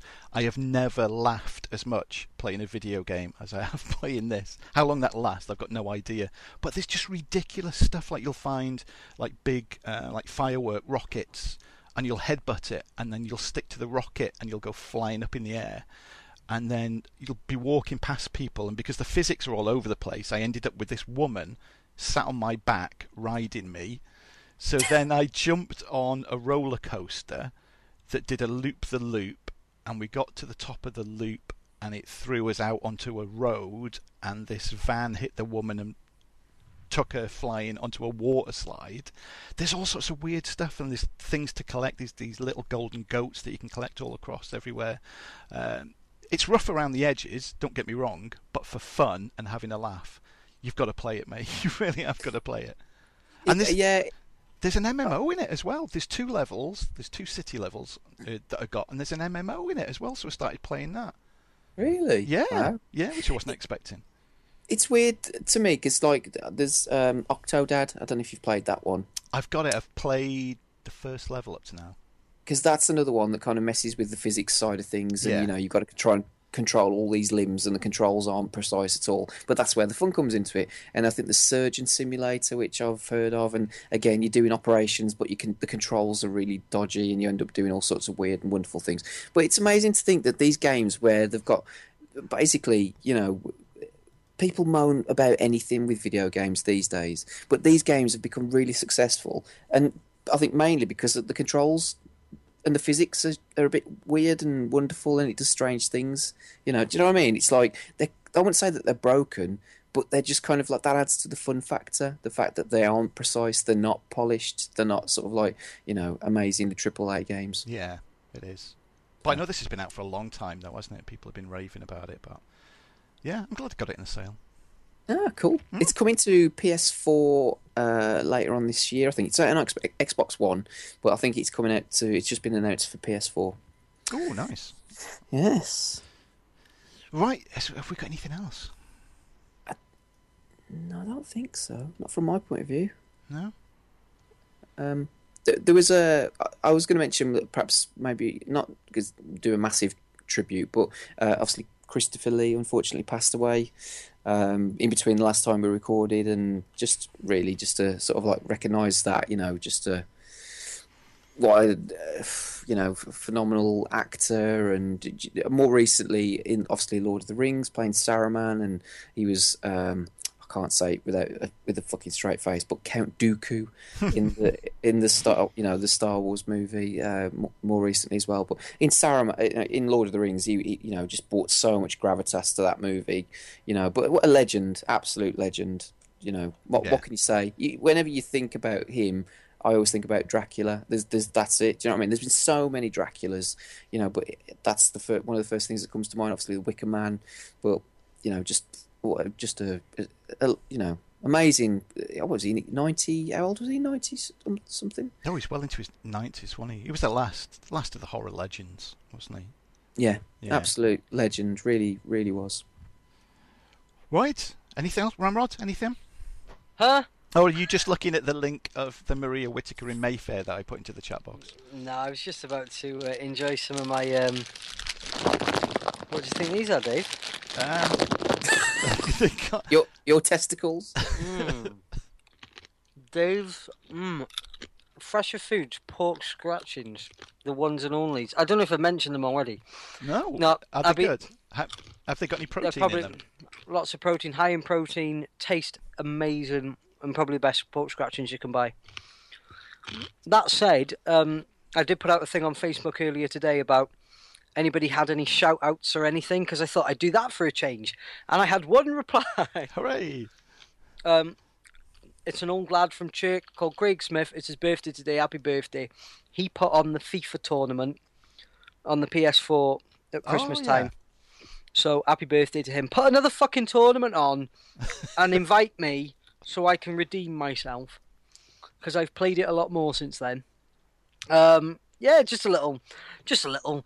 I'm so happy to be talking to y'all again, to be honest, Yeah. because I've missed doing this. Well, we'll be doing another one in a few weeks. We'll be doing a catch up because we're still a month behind, so we need to catch up. I had a whole thing about erotica in cinema prepared, but and and a thing about the new Grey book um, from the author of the Fifty Shades of Grey. A new book came out, and it's all from Christian Grey's perspective of what happened when he buggered that girl in the other books. So I was going to do a whole piece on that, but maybe I'll save it for a future episode because uh, it's one for the ladies. Yeah. All right then. Save save it for next time, maybe then. Indeed. yeah. Right. Mm. Ramrod, how can people follow you online then? Follow me online. I am on Twitter at ramrods underscore ghost, and I do tweet on occasion when I've had a beer and I'm watching a film. Also on Instagram at ramrods underscore ghost, where you can see me with my top off. and if you hashtag as well, and here's something you might not know: if you hashtag 60 minutes with one word, six zero numerical, you'll see everything I tag is on there. So I'm keeping Instagram film full of mostly me with my top off. Yes, just go to Instagram and search for hashtag 60 minutes with. and look at the shit I put up Yes, it'll all be there. You in all your glory. and all my shit. Yes. Chris, what about you and and that other show that you do as well? Yes, I'm at, so I'm at Dastardly Jabby, um, and then the same coin if you want to listen to, I suppose, more video game chat, bullshit, farting, all sorts. um, that's what we do. So, uh, yeah, check out the website, the um, 60 Minutes with website. There is some amazing stuff on there. I know I say it all the time, but I am really proud of everything that's gone up on there. And I always say it to these guys, and, and they get bored of me saying it, but it'd be nice for people to go and have a look because there's there's so much content. There's going to be something for everybody, you know. So. Yeah, and there's, there's always new stuff going up too. Yeah. Right, with that, would you like to say goodbye to everybody or, or anybody that Oh. listens to us? It's it's the revenge of fresher foods. The He's pork choking on his scratching. scratching. Honest to God, one was stuck right in me fucking throat, in me gullet, in me root gullet. Um, Now we know that Ramrod's a gagger. Oh, fuck it. Out. It was a tiny little bit. Got nothing on for it. It's not their fault. It's my fault for eating them wrong. Did you Goodbye. inhale? Have you done that when you tried to inhale when you're eating something? Oh, just had to hack it back up, mate. It just, I didn't chew it. I'm glad I've got. I regurgitate. Are you are you masticating it now? It just it didn't down? chew it enough. It was too dry going down.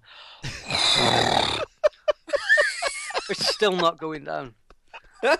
Ah, it's upset me now. Oh, and with No that, more. Yeah, no more now. no, stop it now. I've run out of beer ages ago. That's why I'm boring. yeah, pleasure as always. Thanks very much. Bye, everybody. Right. See you later. Right then, hopefully this episode piqued your interest in a few things that you're going to seek out uh, after you've listened to us. Ramrod even did you a favour and pointed out a couple of movies as well to avoid. Um, but having said that, if you watched Tony or Hyena and you enjoyed them, please send us an email and let us know your thoughts about it. Uh, you can do that. You can email us by, you can go to the website, which is 60minuteswith.co.uk. There's a contact us form on there.